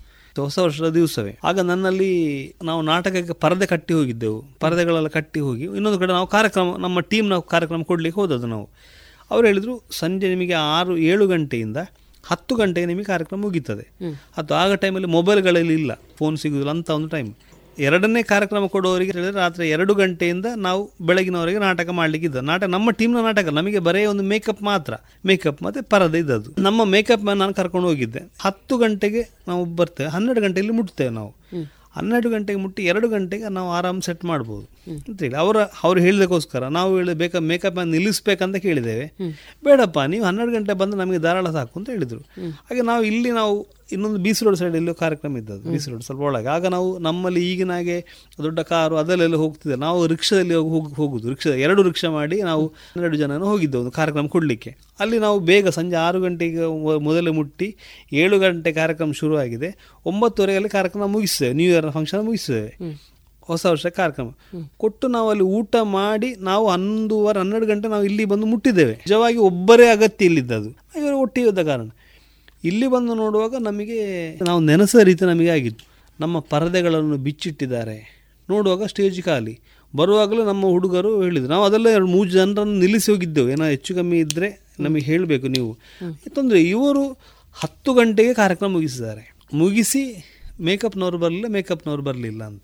ಬಂದ ಕೂಡಲೇ ನೀವು ಎಲ್ಲಿ ಒದ್ದು ಹಾಗೆ ನಮಗೆ ತುಂಬ ಜೋರು ಮಾಡಿದರು ನಮಗೆ ಹೀಗೆ. ನಾವು ಹೇಳಿದೆವು ನಾವು ಹೀಗೆ ಹೇಳಿದಲ್ಲ. ಇಲ್ಲ ಅದು ನಮಗೆ ಗೊತ್ತು. ನೀವು ಇರಬೇಕಿತ್ತಲ್ಲ. ನಾವು ಹನ್ನೊಂದುವರೆಗೆ ಅಲ್ಲಿ ಇದ್ದೇವೆ ನಾವು. ಅದೆಲ್ಲ ಹನ್ನೊಂದುವರೆಗೆ ಅಲ್ಲಿದ್ದೇವೆ. ನಿಜವಾಗಿ ಇಬ್ಬರು ಮೇಕಪ್ ಅಲ್ಲಿ ಬಿಟ್ಟರೆ ಸಾಕಿತ್ತು ವಿಷಯ ಅಷ್ಟೇ. ಆದರೆ ಇವರದನ್ನು ಬೇರೆ ರೀತಿ ನಮಗೆ ನೀವು ಬೇಕು ಅಂತಲ್ಲಿ ನೀವು ಹಾಗೆ ಮಾಡಿದ್ರಿ ಹೀಗೆ ಮಾಡಿದ್ರಿ ನಮ್ಮ ಬಗ್ಗೆ ತುಂಬ ನಮಗೆ ಹೇಳಿದರು. ಹಾಗೆ ನಾವೆಂತ ಮಾಡಿದೆವು? ಲಾಸ್ಟಿಗೆ ಅವರು ಜಗಳಕ್ಕೆ ಬಂದಾಗೆ ಬಂದರು.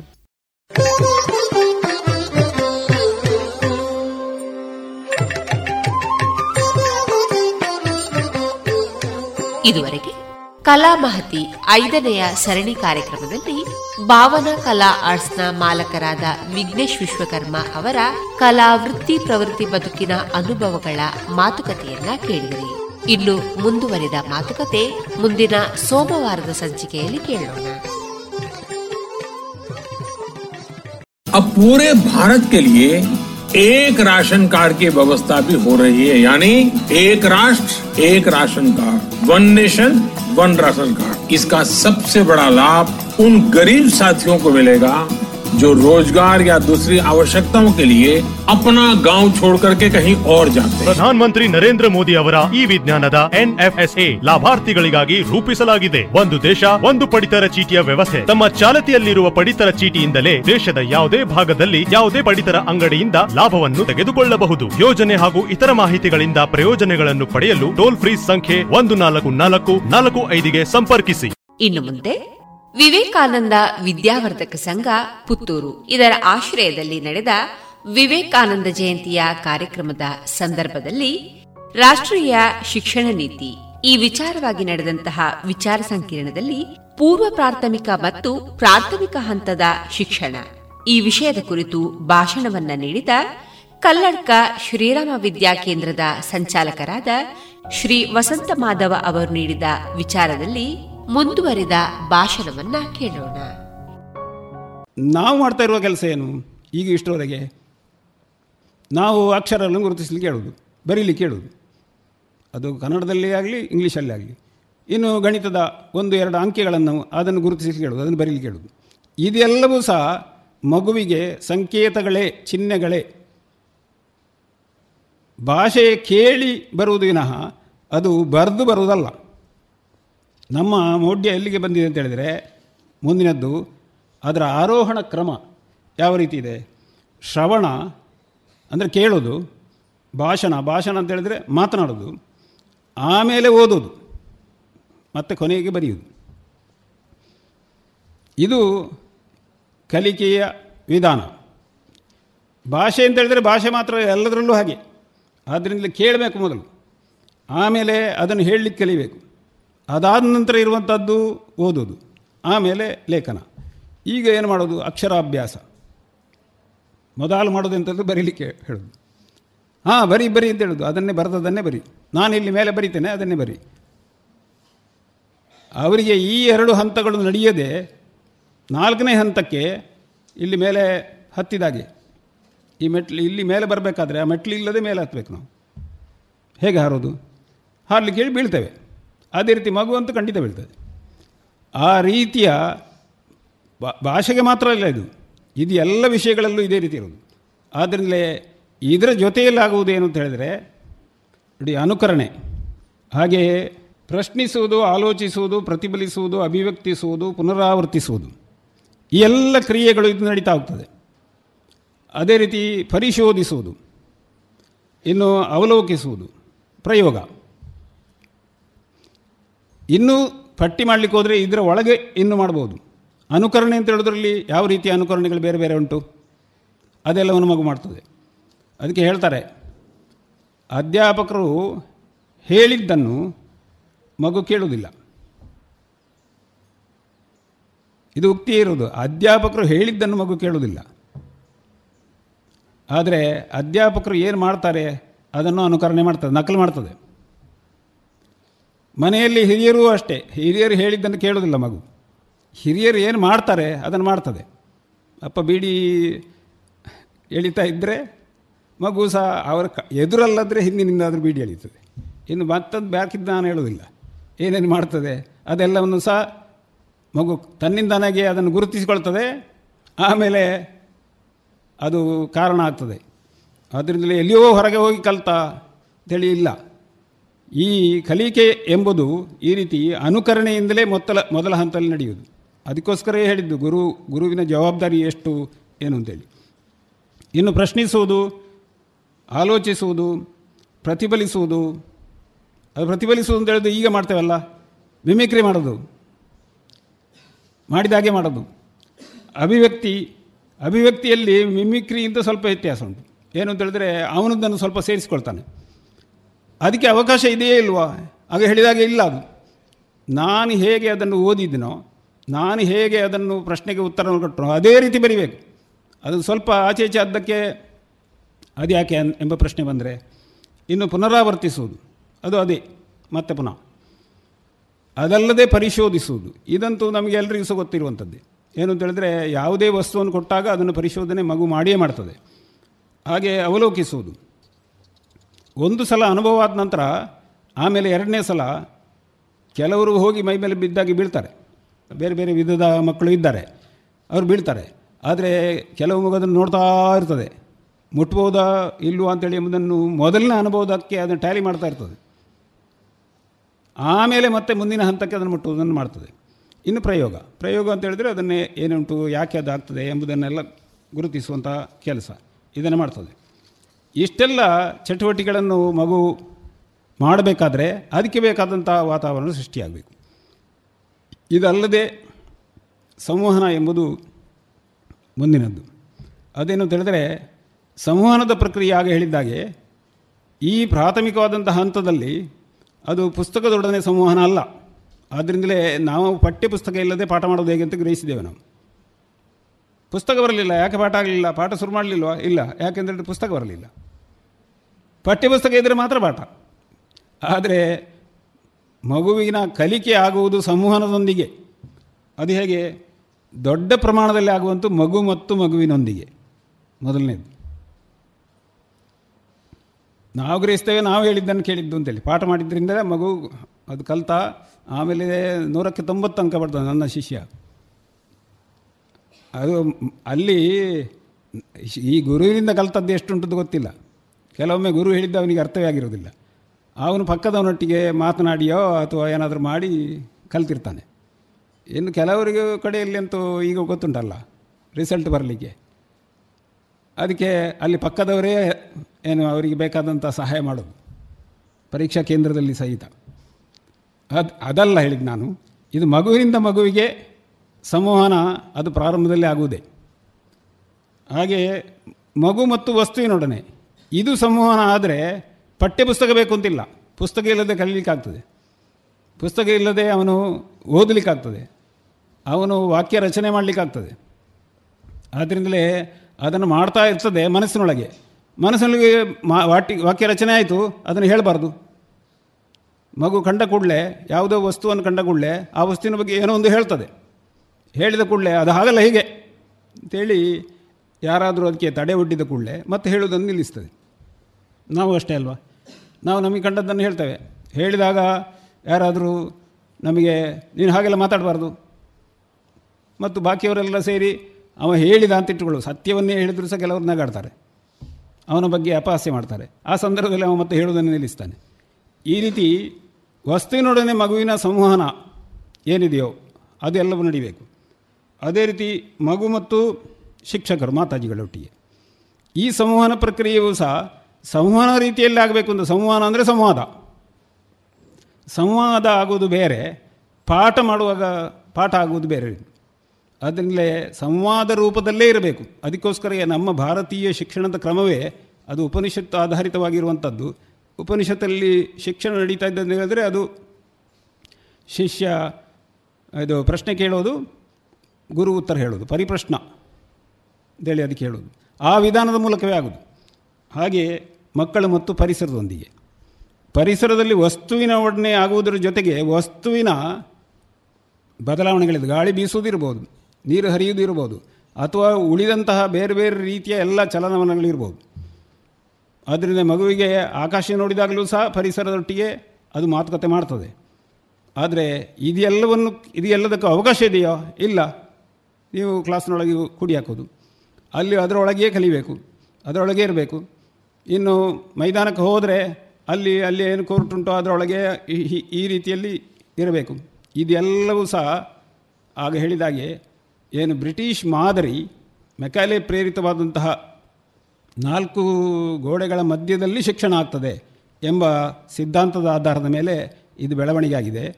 ಇದನ್ನು ಬದಲಾಯಿಸುವಂತಹ ಶಿಕ್ಷಣ ನೀತಿ ರಾಷ್ಟ್ರೀಯ ಶಿಕ್ಷಣ ನೀತಿ ಅದಕ್ಕೆ ಈ ಪ್ರಾಥಮಿಕದ ಪಠ್ಯಕ್ರಮ ಏನು ಎಂಬುದು ಮುಂದಿನದ್ದು. ಅದೇನು ತಿಳಿದರೆ ಆಗ ಹೇಳಿದ ಹಾಗೆ ಆಟ, ಸಂವಹನ, ಸಂವಹನದಲ್ಲಿ ಈ ಕತೆ, ಸಂಭಾಷಣೆ ಇತ್ಯಾದಿ ಎಲ್ಲ ಬರ್ತದೆ. ಆಟದಲ್ಲೂ ಸಹ ಕತೆ ಇದೆ. ಕತೆ ಹೇಳಿಯೇ ಆಟ ಆಡಿಸ್ಬೋದು ಮತ್ತು ಬೇರೆ ಬೇರೆ ಪಾಠಗಳೂ ಇದೆ ಕಥೆಯಲ್ಲಿ. ಆದ್ದರಿಂದ ಸಂಘದ ಶಾಖೆಗಳೆಲ್ಲ ಬಹಳ ಹಿಂದಿನಿಂದಲೂ ಸಹ ಆಡ್ತಿದ್ದಂಥ ಆಟ ಏನು ಅಂತ ಹೇಳಿದ್ರೆ ಒಂದು ಜಾಗ ಗುರುತಿಸಿ ಅಲ್ಲಿ ಒಬ್ಬನನ್ನು ನಿಲ್ಲಿಸಲಿಕ್ಕೆ ನಿಲ್ಲೋದು.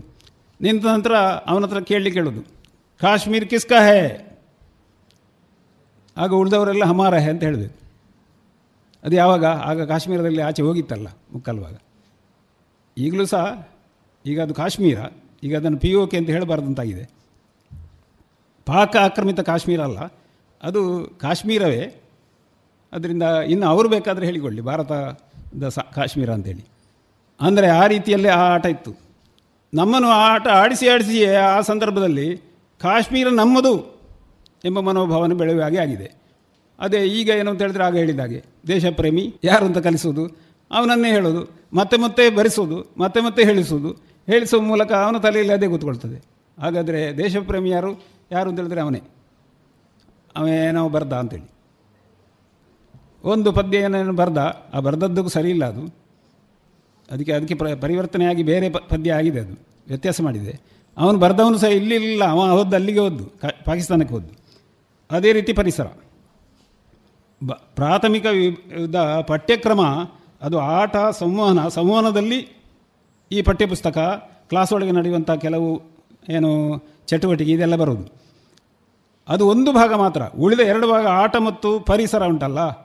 ಇದರಲ್ಲಿ ಪಠ್ಯಕ್ರಮ ಸೇರಿರಬೇಕು. ಇದರಲ್ಲಿ ಹೆಚ್ಚಿನ ಭಾಗ ಕಳಿಬೇಕು ಆದರೆ ಅಷ್ಟು ಹೊತ್ತು ಹೊರಗೆ ಬಿಸಿಲಲ್ಲಿರೋದೆಗೆ ಶಾರೀರಿಕ ಅವಧಿಯೇ ಎಲ್ಲ ಕೊಡದ. ನಮ್ಮಲ್ಲಿ ಇತ್ತು. ಕಲರ್ಕದಲ್ಲಿ ಹೈಸ್ಕೂಲ್ ಪ್ರಾರಂಭ ಆದಾಗ ಹೈಸ್ಕೂಲಿಗೆ ಈಗಲೂ ಪ್ರಾಥಮಿಕ ಶಾಲೆಯಲ್ಲಿ ಸಹ ಹಾಗೆ ಉಂಟಲ್ಲ. ಪ್ರಾಥಮಿಕ ಶಾಲೆಯಲ್ಲಿ ಸಾಮಾನ್ಯ ಕೊನೆಯ ಅವಧಿಗೆ ಶಾರೀರಿಕ ಅಂತ ಇರ್ಬೋದು. ಆದರೆ ಮಧ್ಯ ಮಧ್ಯದಲ್ಲಿ ಹೆಚ್ಚು ವಿಭಾಗಗಳಿದ್ದ ಕೂಡಲೇ ಬಿಡಬೇಕಾಗ್ತದೆ. ನಮ್ಮಲ್ಲಿ ವಿಭಾಗ ಹೆಚ್ಚಾದ ಕೂಡಲೇ ಅದಕ್ಕೆ ಆಟದ ಅವಧಿಯನ್ನು ಹಂಚಿಕೆ ಮಾಡಬೇಕು. ಶಾರೀರಿಕ ಅಧ್ಯಾಪಕರು ಒಬ್ಬರು ಇರೋದು. ಅದರಿಂದ ಬೆಳಗ್ಗೆಯೂ ಶಾರೀರಿಕ ಅವಧಿ, ಎರಡನೇ ಪೀರಿಯಡು ಶಾರೀರಿಕ ಅವಧಿ, ಮತ್ತು ಕೊನೆಗೆ ಮೂರು, ನಾಲ್ಕನೇ ಮಧ್ಯಾಹ್ನ ಮೇಲಿದ್ದು ಅದು ಶಾರೀರಿಕ ಅವಧಿ. ಆ ಅವಧಿಯಲ್ಲಿ ಮತ್ತೆ ಕೊನೆಗೆ ಅದು ಎರಡು, ಮೂರು, ಮೂರನೇ ಅವಧಿಗೂ ಸಹ ಹೋಯಿತು. ಅಷ್ಟೊತ್ತಿಗೆ ಗ್ರೌಂಡ್ನಲ್ಲಿ ಮಕ್ಕಳಿದ್ದರು ಮೊದಲನೇ ಅವಧಿಗೆ ಇರಬೇಕು. ಎರಡನೇ ಅವಧಿಗೆ ಇನ್ನೊಂದು ಕ್ಲಾಸ್ನವರು ಇರೋದು. ಮಾರ್ಗದಲ್ಲಿ ಹೋದವರಿಗೆ, ಹೋಗುವವರಿಗೆ ಮಾತ್ರ. ಇಲ್ಲಿ ಶಾಲೆ ಮಕ್ಕಳಿಗೆ ಮಾಸ್ಟರಿಗೆ ಇಂಚಿನ ಮೇಲೆ ಗೊಬ್ಬವನೇ ಮಾತ್ರ ಅಂತ. ಇಡೀ ದಿವಸ ಮಕ್ಕಳು ಗ್ರೌಂಡಲ್ಲಿ ಆಡ್, ಆಡ್ತಾ ಇದ್ದಾರೆ. ಆದರೆ ಆಡುವ ಜನಗಳು ಬೇರೆ ಬೇರೆ ಅಂತ ಅವರಿಗೆ ಗೊತ್ತಿಲ್ಲ. ಮತ್ತು ಬಿಸಿಲಿನಲ್ಲೇ ಇರೋದು. ನಮ್ಮಲ್ಲಿ ಕ್ರೀಡೋತ್ಸವ ನಡೆಯುವಾಗ ಒಂದು ವಾರ, ಹದಿನೈದು ದಿವಸ ಗ್ರೌಂಡಲ್ಲಿರುವಾಗ ಆಗ, ಓ, ಎಲ್ಲ ಹೇಳೋದು. ಅಂದರೆ ಆ ಭ್ರಮೆ ಏನುಂಟೋ, ಬ್ರಿಟಿಷ್ ಹಾಕಿಕೊಟ್ಟಂಥ ಕ್ಲಾಸಿನ ಒಳಗೆ ಎಲ್ಲ ಚಟುವಟಿಕೆ ನಡೆದರೆ ಆಗ ಪಾಠ ಆಗ್ತದೆ. ಹೊರಗೆ ಬಂದ ಕೂಡಲೇ ಏನೂ ಆಗೋದಿಲ್ಲ. ಅಲ್ಲಿ ಮಕ್ಕಳಿಗೆಲ್ಲ ಆಟ. ಆದರೆ ಏನು ಹೇಳಿದರು? ಶಾಲೆಗೆ ಹೇಳಿದರು ಎಲ್ಲ ಪುಸ್ತಕದಲ್ಲಿ ವ್ಯತ್ಯಾಸ ಅದನ್ನು ಸರಿ ಮಾಡಲಿಕ್ಕೆ ಸ್ವಾಯತ್ತತೆ ಅಂತ ಹೇಳಿದರು. ಮಕ್ಕಳಿಗೆ ಮಕ್ಕಳಿಗೆ ಸ್ವಾಯತ್ತತೆ ಕೊಡಲಿಕ್ಕೆ ತಯಾರಿದ್ದೀರಾ?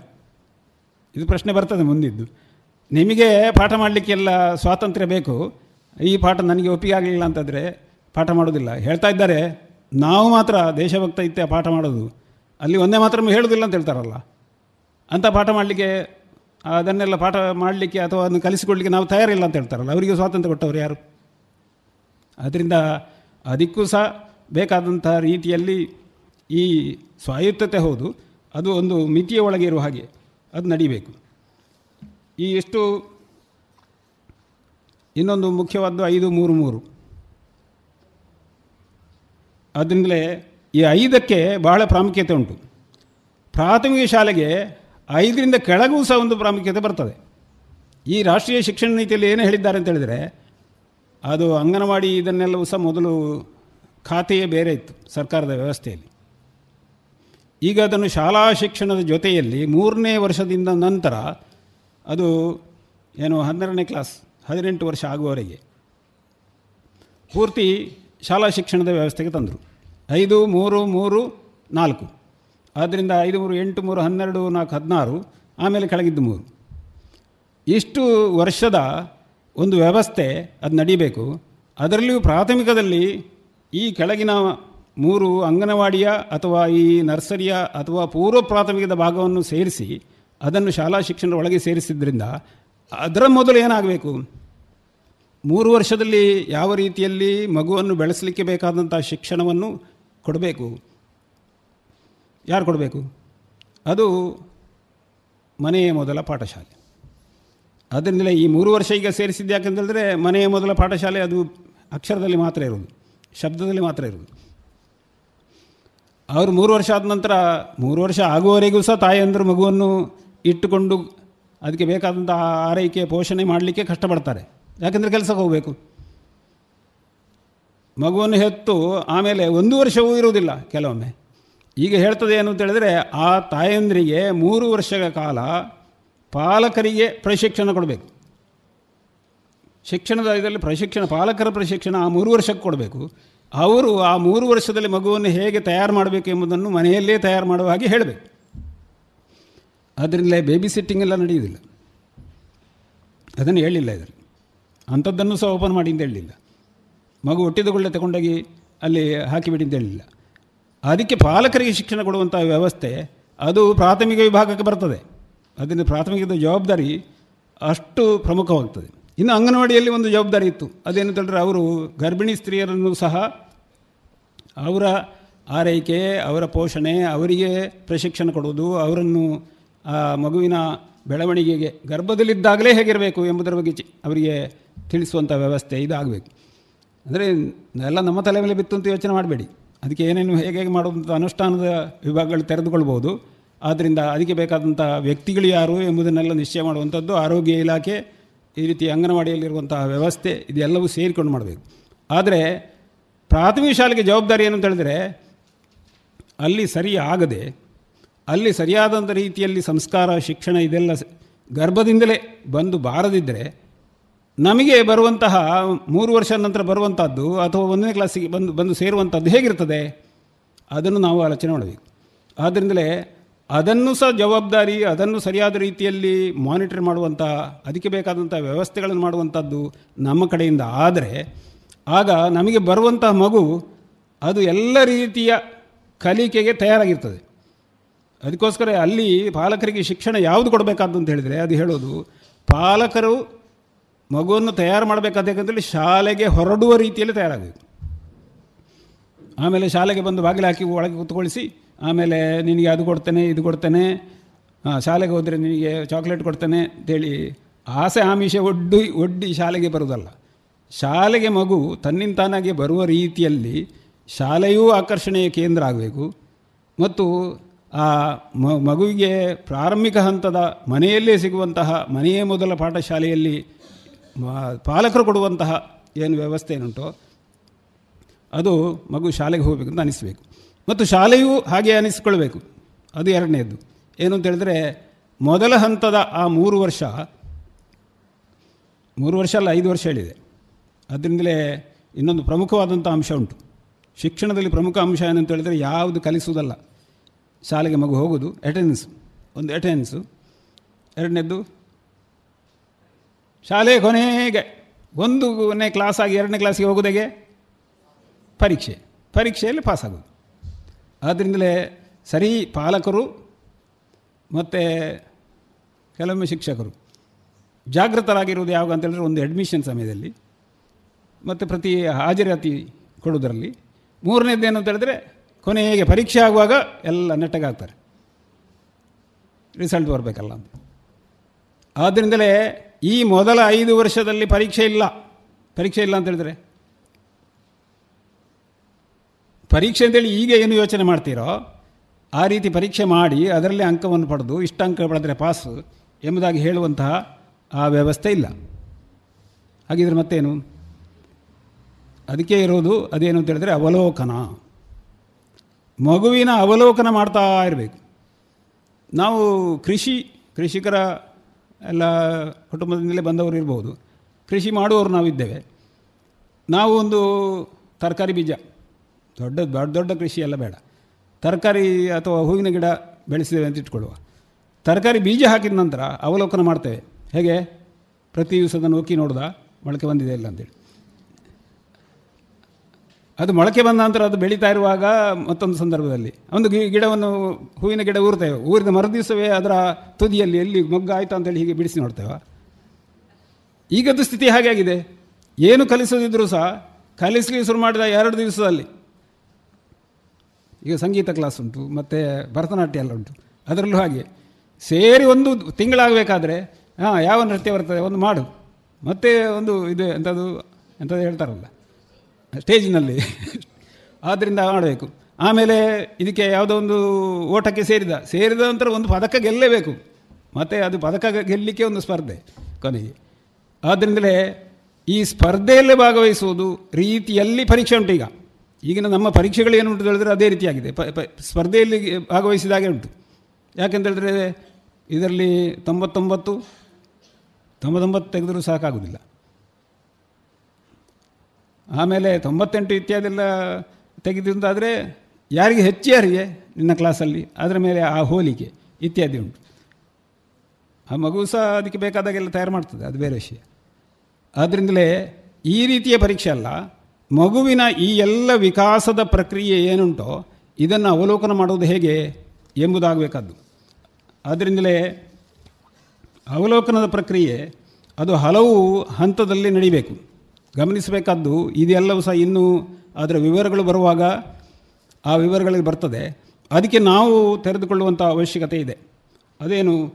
ಅದು ಬೇರೆ ಬೇರೆ ರೀತಿಯಲ್ಲಿ ಅವಲೋಕವನ್ನು ಅವರ ಹಂತಗಳಲ್ಲಿ ಮಗುವನ್ನು ಮಾಡಬೇಕಾದೀತು. ಆದ್ದರಿಂದಲೇ ಆರೋಗ್ಯದ ಹಂತದ್ದು ಅವಲೋಕನವನ್ನು ಮಾಡಲಿಕ್ಕೂ ನಾವು ತಿಳ್ಕೊಳ್ಬೇಕು. ಆದ್ದರಿಂದ ಅವನು ಚಿಕ್ಕ ಮಟ್ಟಿನ ಆ ರೀತಿ ಆ ಒಂದು ಆರೋಗ್ಯ ಶಾಸ್ತ್ರದ ಅಥವಾ ವೈದ್ಯಕೀಯ ಶಾಸ್ತ್ರದ ಭಾಗಗಳು, ಅದು ನಮಗೆ ಗೊತ್ತಬೇಕು.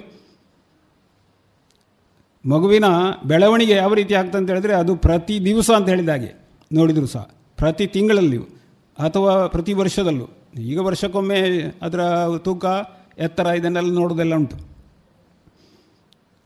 ಈಗ ಕೆಲವರಿಗೆ ತೂಕ ಹೆಚ್ಚು ಮಾಡೋದು ಹೇಗೆ, ತೂಕ ಕಡಿಮೆ ಮಾಡೋದು ಹೇಗೆ ಅಂತೇಳಿ ಅಂತ ಒಂದು ಏನು ತರಗತಿಗಳು ಅಥವಾ ಅದಕ್ಕೆ ಬೇಕಾದಂಥ ಬೇರೆ ಬೇರೆ ವಿಧಾನಗಳಲ್ಲಿ ನಡೀತಾ ಉಂಟು.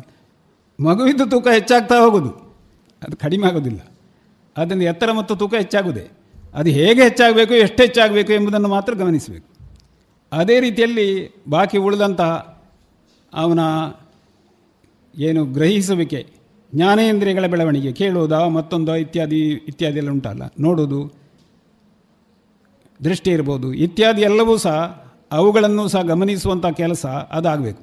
ಆದ್ದರಿಂದಲೇ ಮೊದಲ ಐದು ವರ್ಷದಲ್ಲಿ ಇಲ್ಲಿ ಹೇಳಿದ ಪ್ರಕಾರ ಅದನ್ನು ಗಮನಿಸಬೇಕು, ಅದನ್ನು ದಾಖಲು ಮಾಡಬೇಕು. ಆದ್ದರಿಂದಲೇ ಅದನ್ನು ದಾಖಲು ಮಾಡುವಂಥ ರೀತಿ ಏನು, ಅದು ಯಾವ ರೀತಿಯಲ್ಲಿ ಆಗಬೇಕು ಅದೆಲ್ಲವೂ ಮುಂದಿನ ಹಂತಗಳಲ್ಲಿ ಬರ್ತದೆ. ಇದರ ಮೂಲಕ ಮಗುವಿನ ಬೆಳವಣಿಗೆಯನ್ನು ಗುರುತಿಸಬೇಕು ಮತ್ತು ಅದಕ್ಕೆ ಬೇಕಾದಂಥ ಅವಕಾಶಗಳನ್ನು ಒದಗಿಸಿಕೊಡಬೇಕು. ಆದ್ದರಿಂದಲೇ ಈ ಶಿಕ್ಷಣದ ಈ ಭಾಗ ಐದು ವರ್ಷದ್ದು ಅದು ಅಡಿಪಾಯ ಅಂತೇಳಿ ಹೇಳಿದೆ. ಅದು ಎಲ್ಲ ರೀತಿಯಲ್ಲೂ ಚೆನ್ನಾಗಿ ಆದಾಗ ಮುಂದಿನ ಎಲ್ಲದಕ್ಕೂ ಅದು ಉತ್ತಮ ಆಗ್ತದೆ. ಇದುವರೆಗೆ ರಾಷ್ಟ್ರೀಯ ಶಿಕ್ಷಣ ನೀತಿಯಲ್ಲಿ ಪೂರ್ವ ಪ್ರಾಥಮಿಕ ಮತ್ತು ಪ್ರಾಥಮಿಕ ಹಂತದ ಶಿಕ್ಷಣ. ಈ ವಿಚಾರವಾಗಿ ಶ್ರೀ ವಸಂತ ಮಾಧವ ಅವರಿಂದ ಭಾಷಣವನ್ನ ಕೇಳಿದರೆ. ಇನ್ನು ಮುಂದುವರಿದ ಭಾಗ ನಾಳೆಯ ಸಂಚಿಕೆಯಲ್ಲಿ ಕೇಳೋಣ.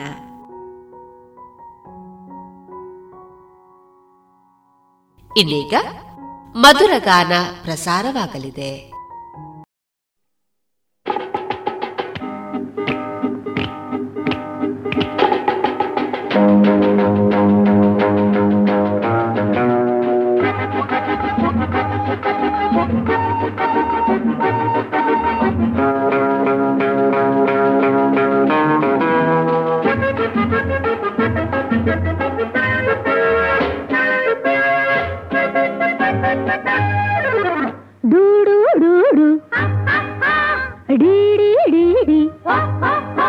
ಡೂಡು ಡೂಡು ಬಸವಣ್ಣ ದೀಡಿ ಕೊಡುಗೆ ಬಾರಣ್ಣ ಹೆಜ್ಜೆಯ ಮೇಲೆ ಹೆಜ್ಜೆಯ ಹಾಕುತ್ತ ಬಾ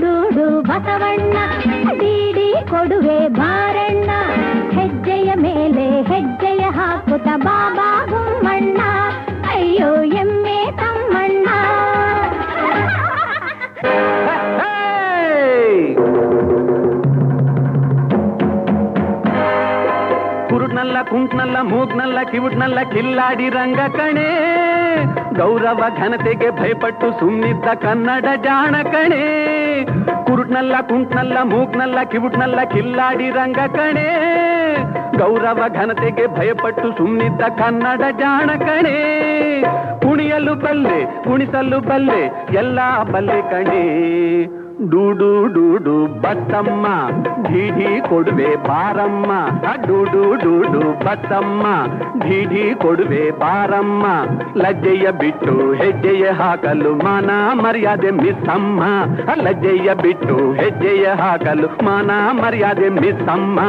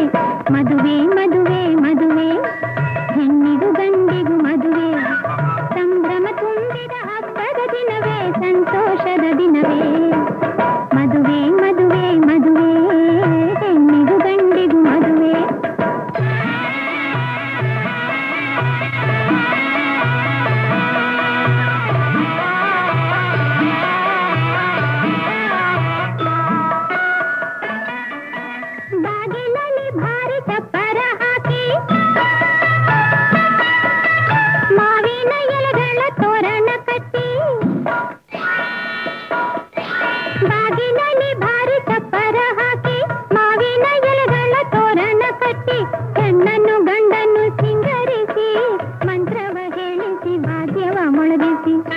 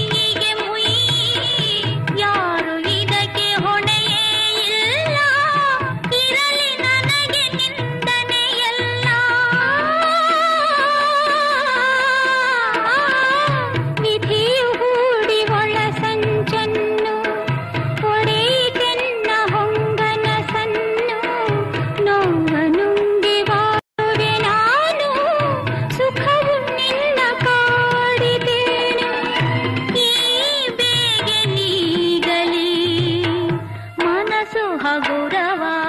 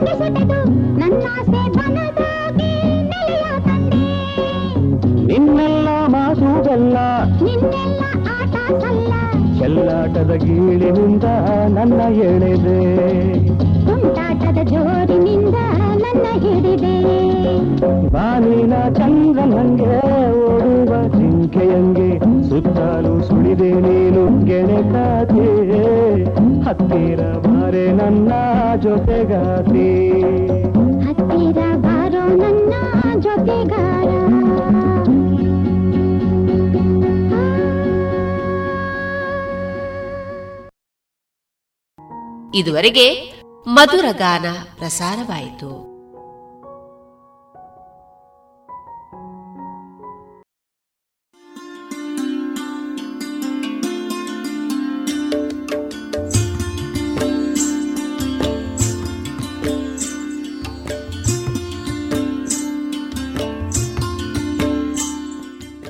ರೇಡಿಯೋ ಪಾಂಚಜನ್ಯ ಸಮುದಾಯ ಬಾನುಲಿ ಕೇಂದ್ರದಿಂದ ನಿಮ್ಮ ಕಾರ್ಯಕ್ರಮಗಳು ಪ್ರಸಾರವಾಗಬೇಕೆ? ಹಾಗಿದ್ದರೆ ನಮ್ಮನ್ನು ಸಂಪರ್ಕಿಸಿ. ನಮ್ಮ ದೂರವಾಣಿ ಸಂಖ್ಯೆ ಸೊನ್ನೆ ಎಂಟು ಎರಡು ಐದು ಒಂದು, ಎರಡು ಒಂಬತ್ತು ಎಂಟು ನಾಲ್ಕು ಒಂಬತ್ತು ಒಂಬತ್ತು.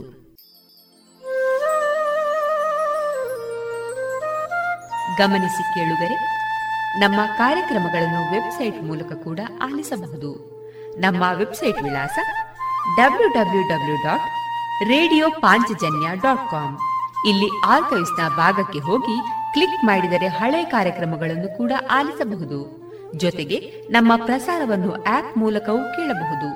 ಪ್ಲೇಸ್ಟೋರ್ನಲ್ಲಿ ಪಾಂಚಜನ್ಯ ಸರ್ಚ್ ಮಾಡಿ, ಡೌನ್ಲೋಡ್ ಮಾಡಿಕೊಂಡು ತಮ್ಮ ಮೊಬೈಲ್ಗಳಿಗೆ ಇನ್ಸ್ಟಾಲ್ ಮಾಡಿದರೆ ರೇಡಿಯೋ ಪ್ರಸಾರದ ಕಾರ್ಯಕ್ರಮವನ್ನು ನೀವು ಆಲಿಸಬಹುದು. ನಮ್ಮ ಪ್ರಸಾರದ ಬಗೆಗೆ ನಿಮ್ಮ ಅಭಿಪ್ರಾಯಗಳನ್ನು ಹಂಚಿಕೊಳ್ಳಲು ನಮ್ಮ ವಿಳಾಸ ರೇಡಿಯೋ ಪಾಂಚಜನ್ಯ ತೊಂಬತ್ತು ಬಿಂದು ಎಂಟು ಎಫ್ಎಂ, ಸಮುದಾಯ ಬಾನುಲಿ ಕೇಂದ್ರ ನೆಹರು ನಗರ, ಪುತ್ತೂರು. ನಮ್ಮ ದೂರವಾಣಿ ಸಂಖ್ಯೆ ಸೊನ್ನೆ ಎಂಟು ಎರಡು ಐದು ಒಂದು, ಎರಡು ಒಂಬತ್ತು ಎಂಟು ನಾಲ್ಕು ಒಂಬತ್ತು ಒಂಬತ್ತು. ಇಮೇಲ್ ವಿಳಾಸ radio Panchajanya at Gmail dot com ನಮ್ಮ ವಿಳಾಸ ಮತ್ತೊಮ್ಮೆ ರೇಡಿಯೋ ಪಾಂಚಜನ್ಯ ತೊಂಬತ್ತು ಬಿಂದು ಎಂಟು ಎಫ್ಎಂ ಸಮುದಾಯ ಬಾನುಲಿ ಕೇಂದ್ರ, ನೆಹರು ನಗರ, ಪುತ್ತೂರು. ನಮ್ಮ ದೂರವಾಣಿ ಸಂಖ್ಯೆ ಸೊನ್ನೆ ಎಂಟು ಎರಡು ಐದು ಒಂದು, ಎರಡು ಒಂಬತ್ತು ಎಂಟು ನಾಲ್ಕು ಒಂಬತ್ತು ಒಂಬತ್ತು. ಇಲ್ಲಿಗೆ ಈ ಹೊತ್ತಿನ ಪ್ರಸಾರ ಕಾರ್ಯಕ್ರಮವನ್ನ ಮುಕ್ತಾಯಗೊಳಿಸುತ್ತಿದ್ದೇವೆ. ಆತ್ಮೀಯ ಕೇಳುಗರಿಗೆಲ್ಲ ರೇಡಿಯೋ ಪಾಂಚಜನ್ಯದ ಬಳಗದ ಪರವಾಗಿ ನಾನು ತೇಜಸ್ವಿ ರಾಜೇಶ್ ಮಾಡುವ ಅನಂತ ವಂದನೆಗಳು.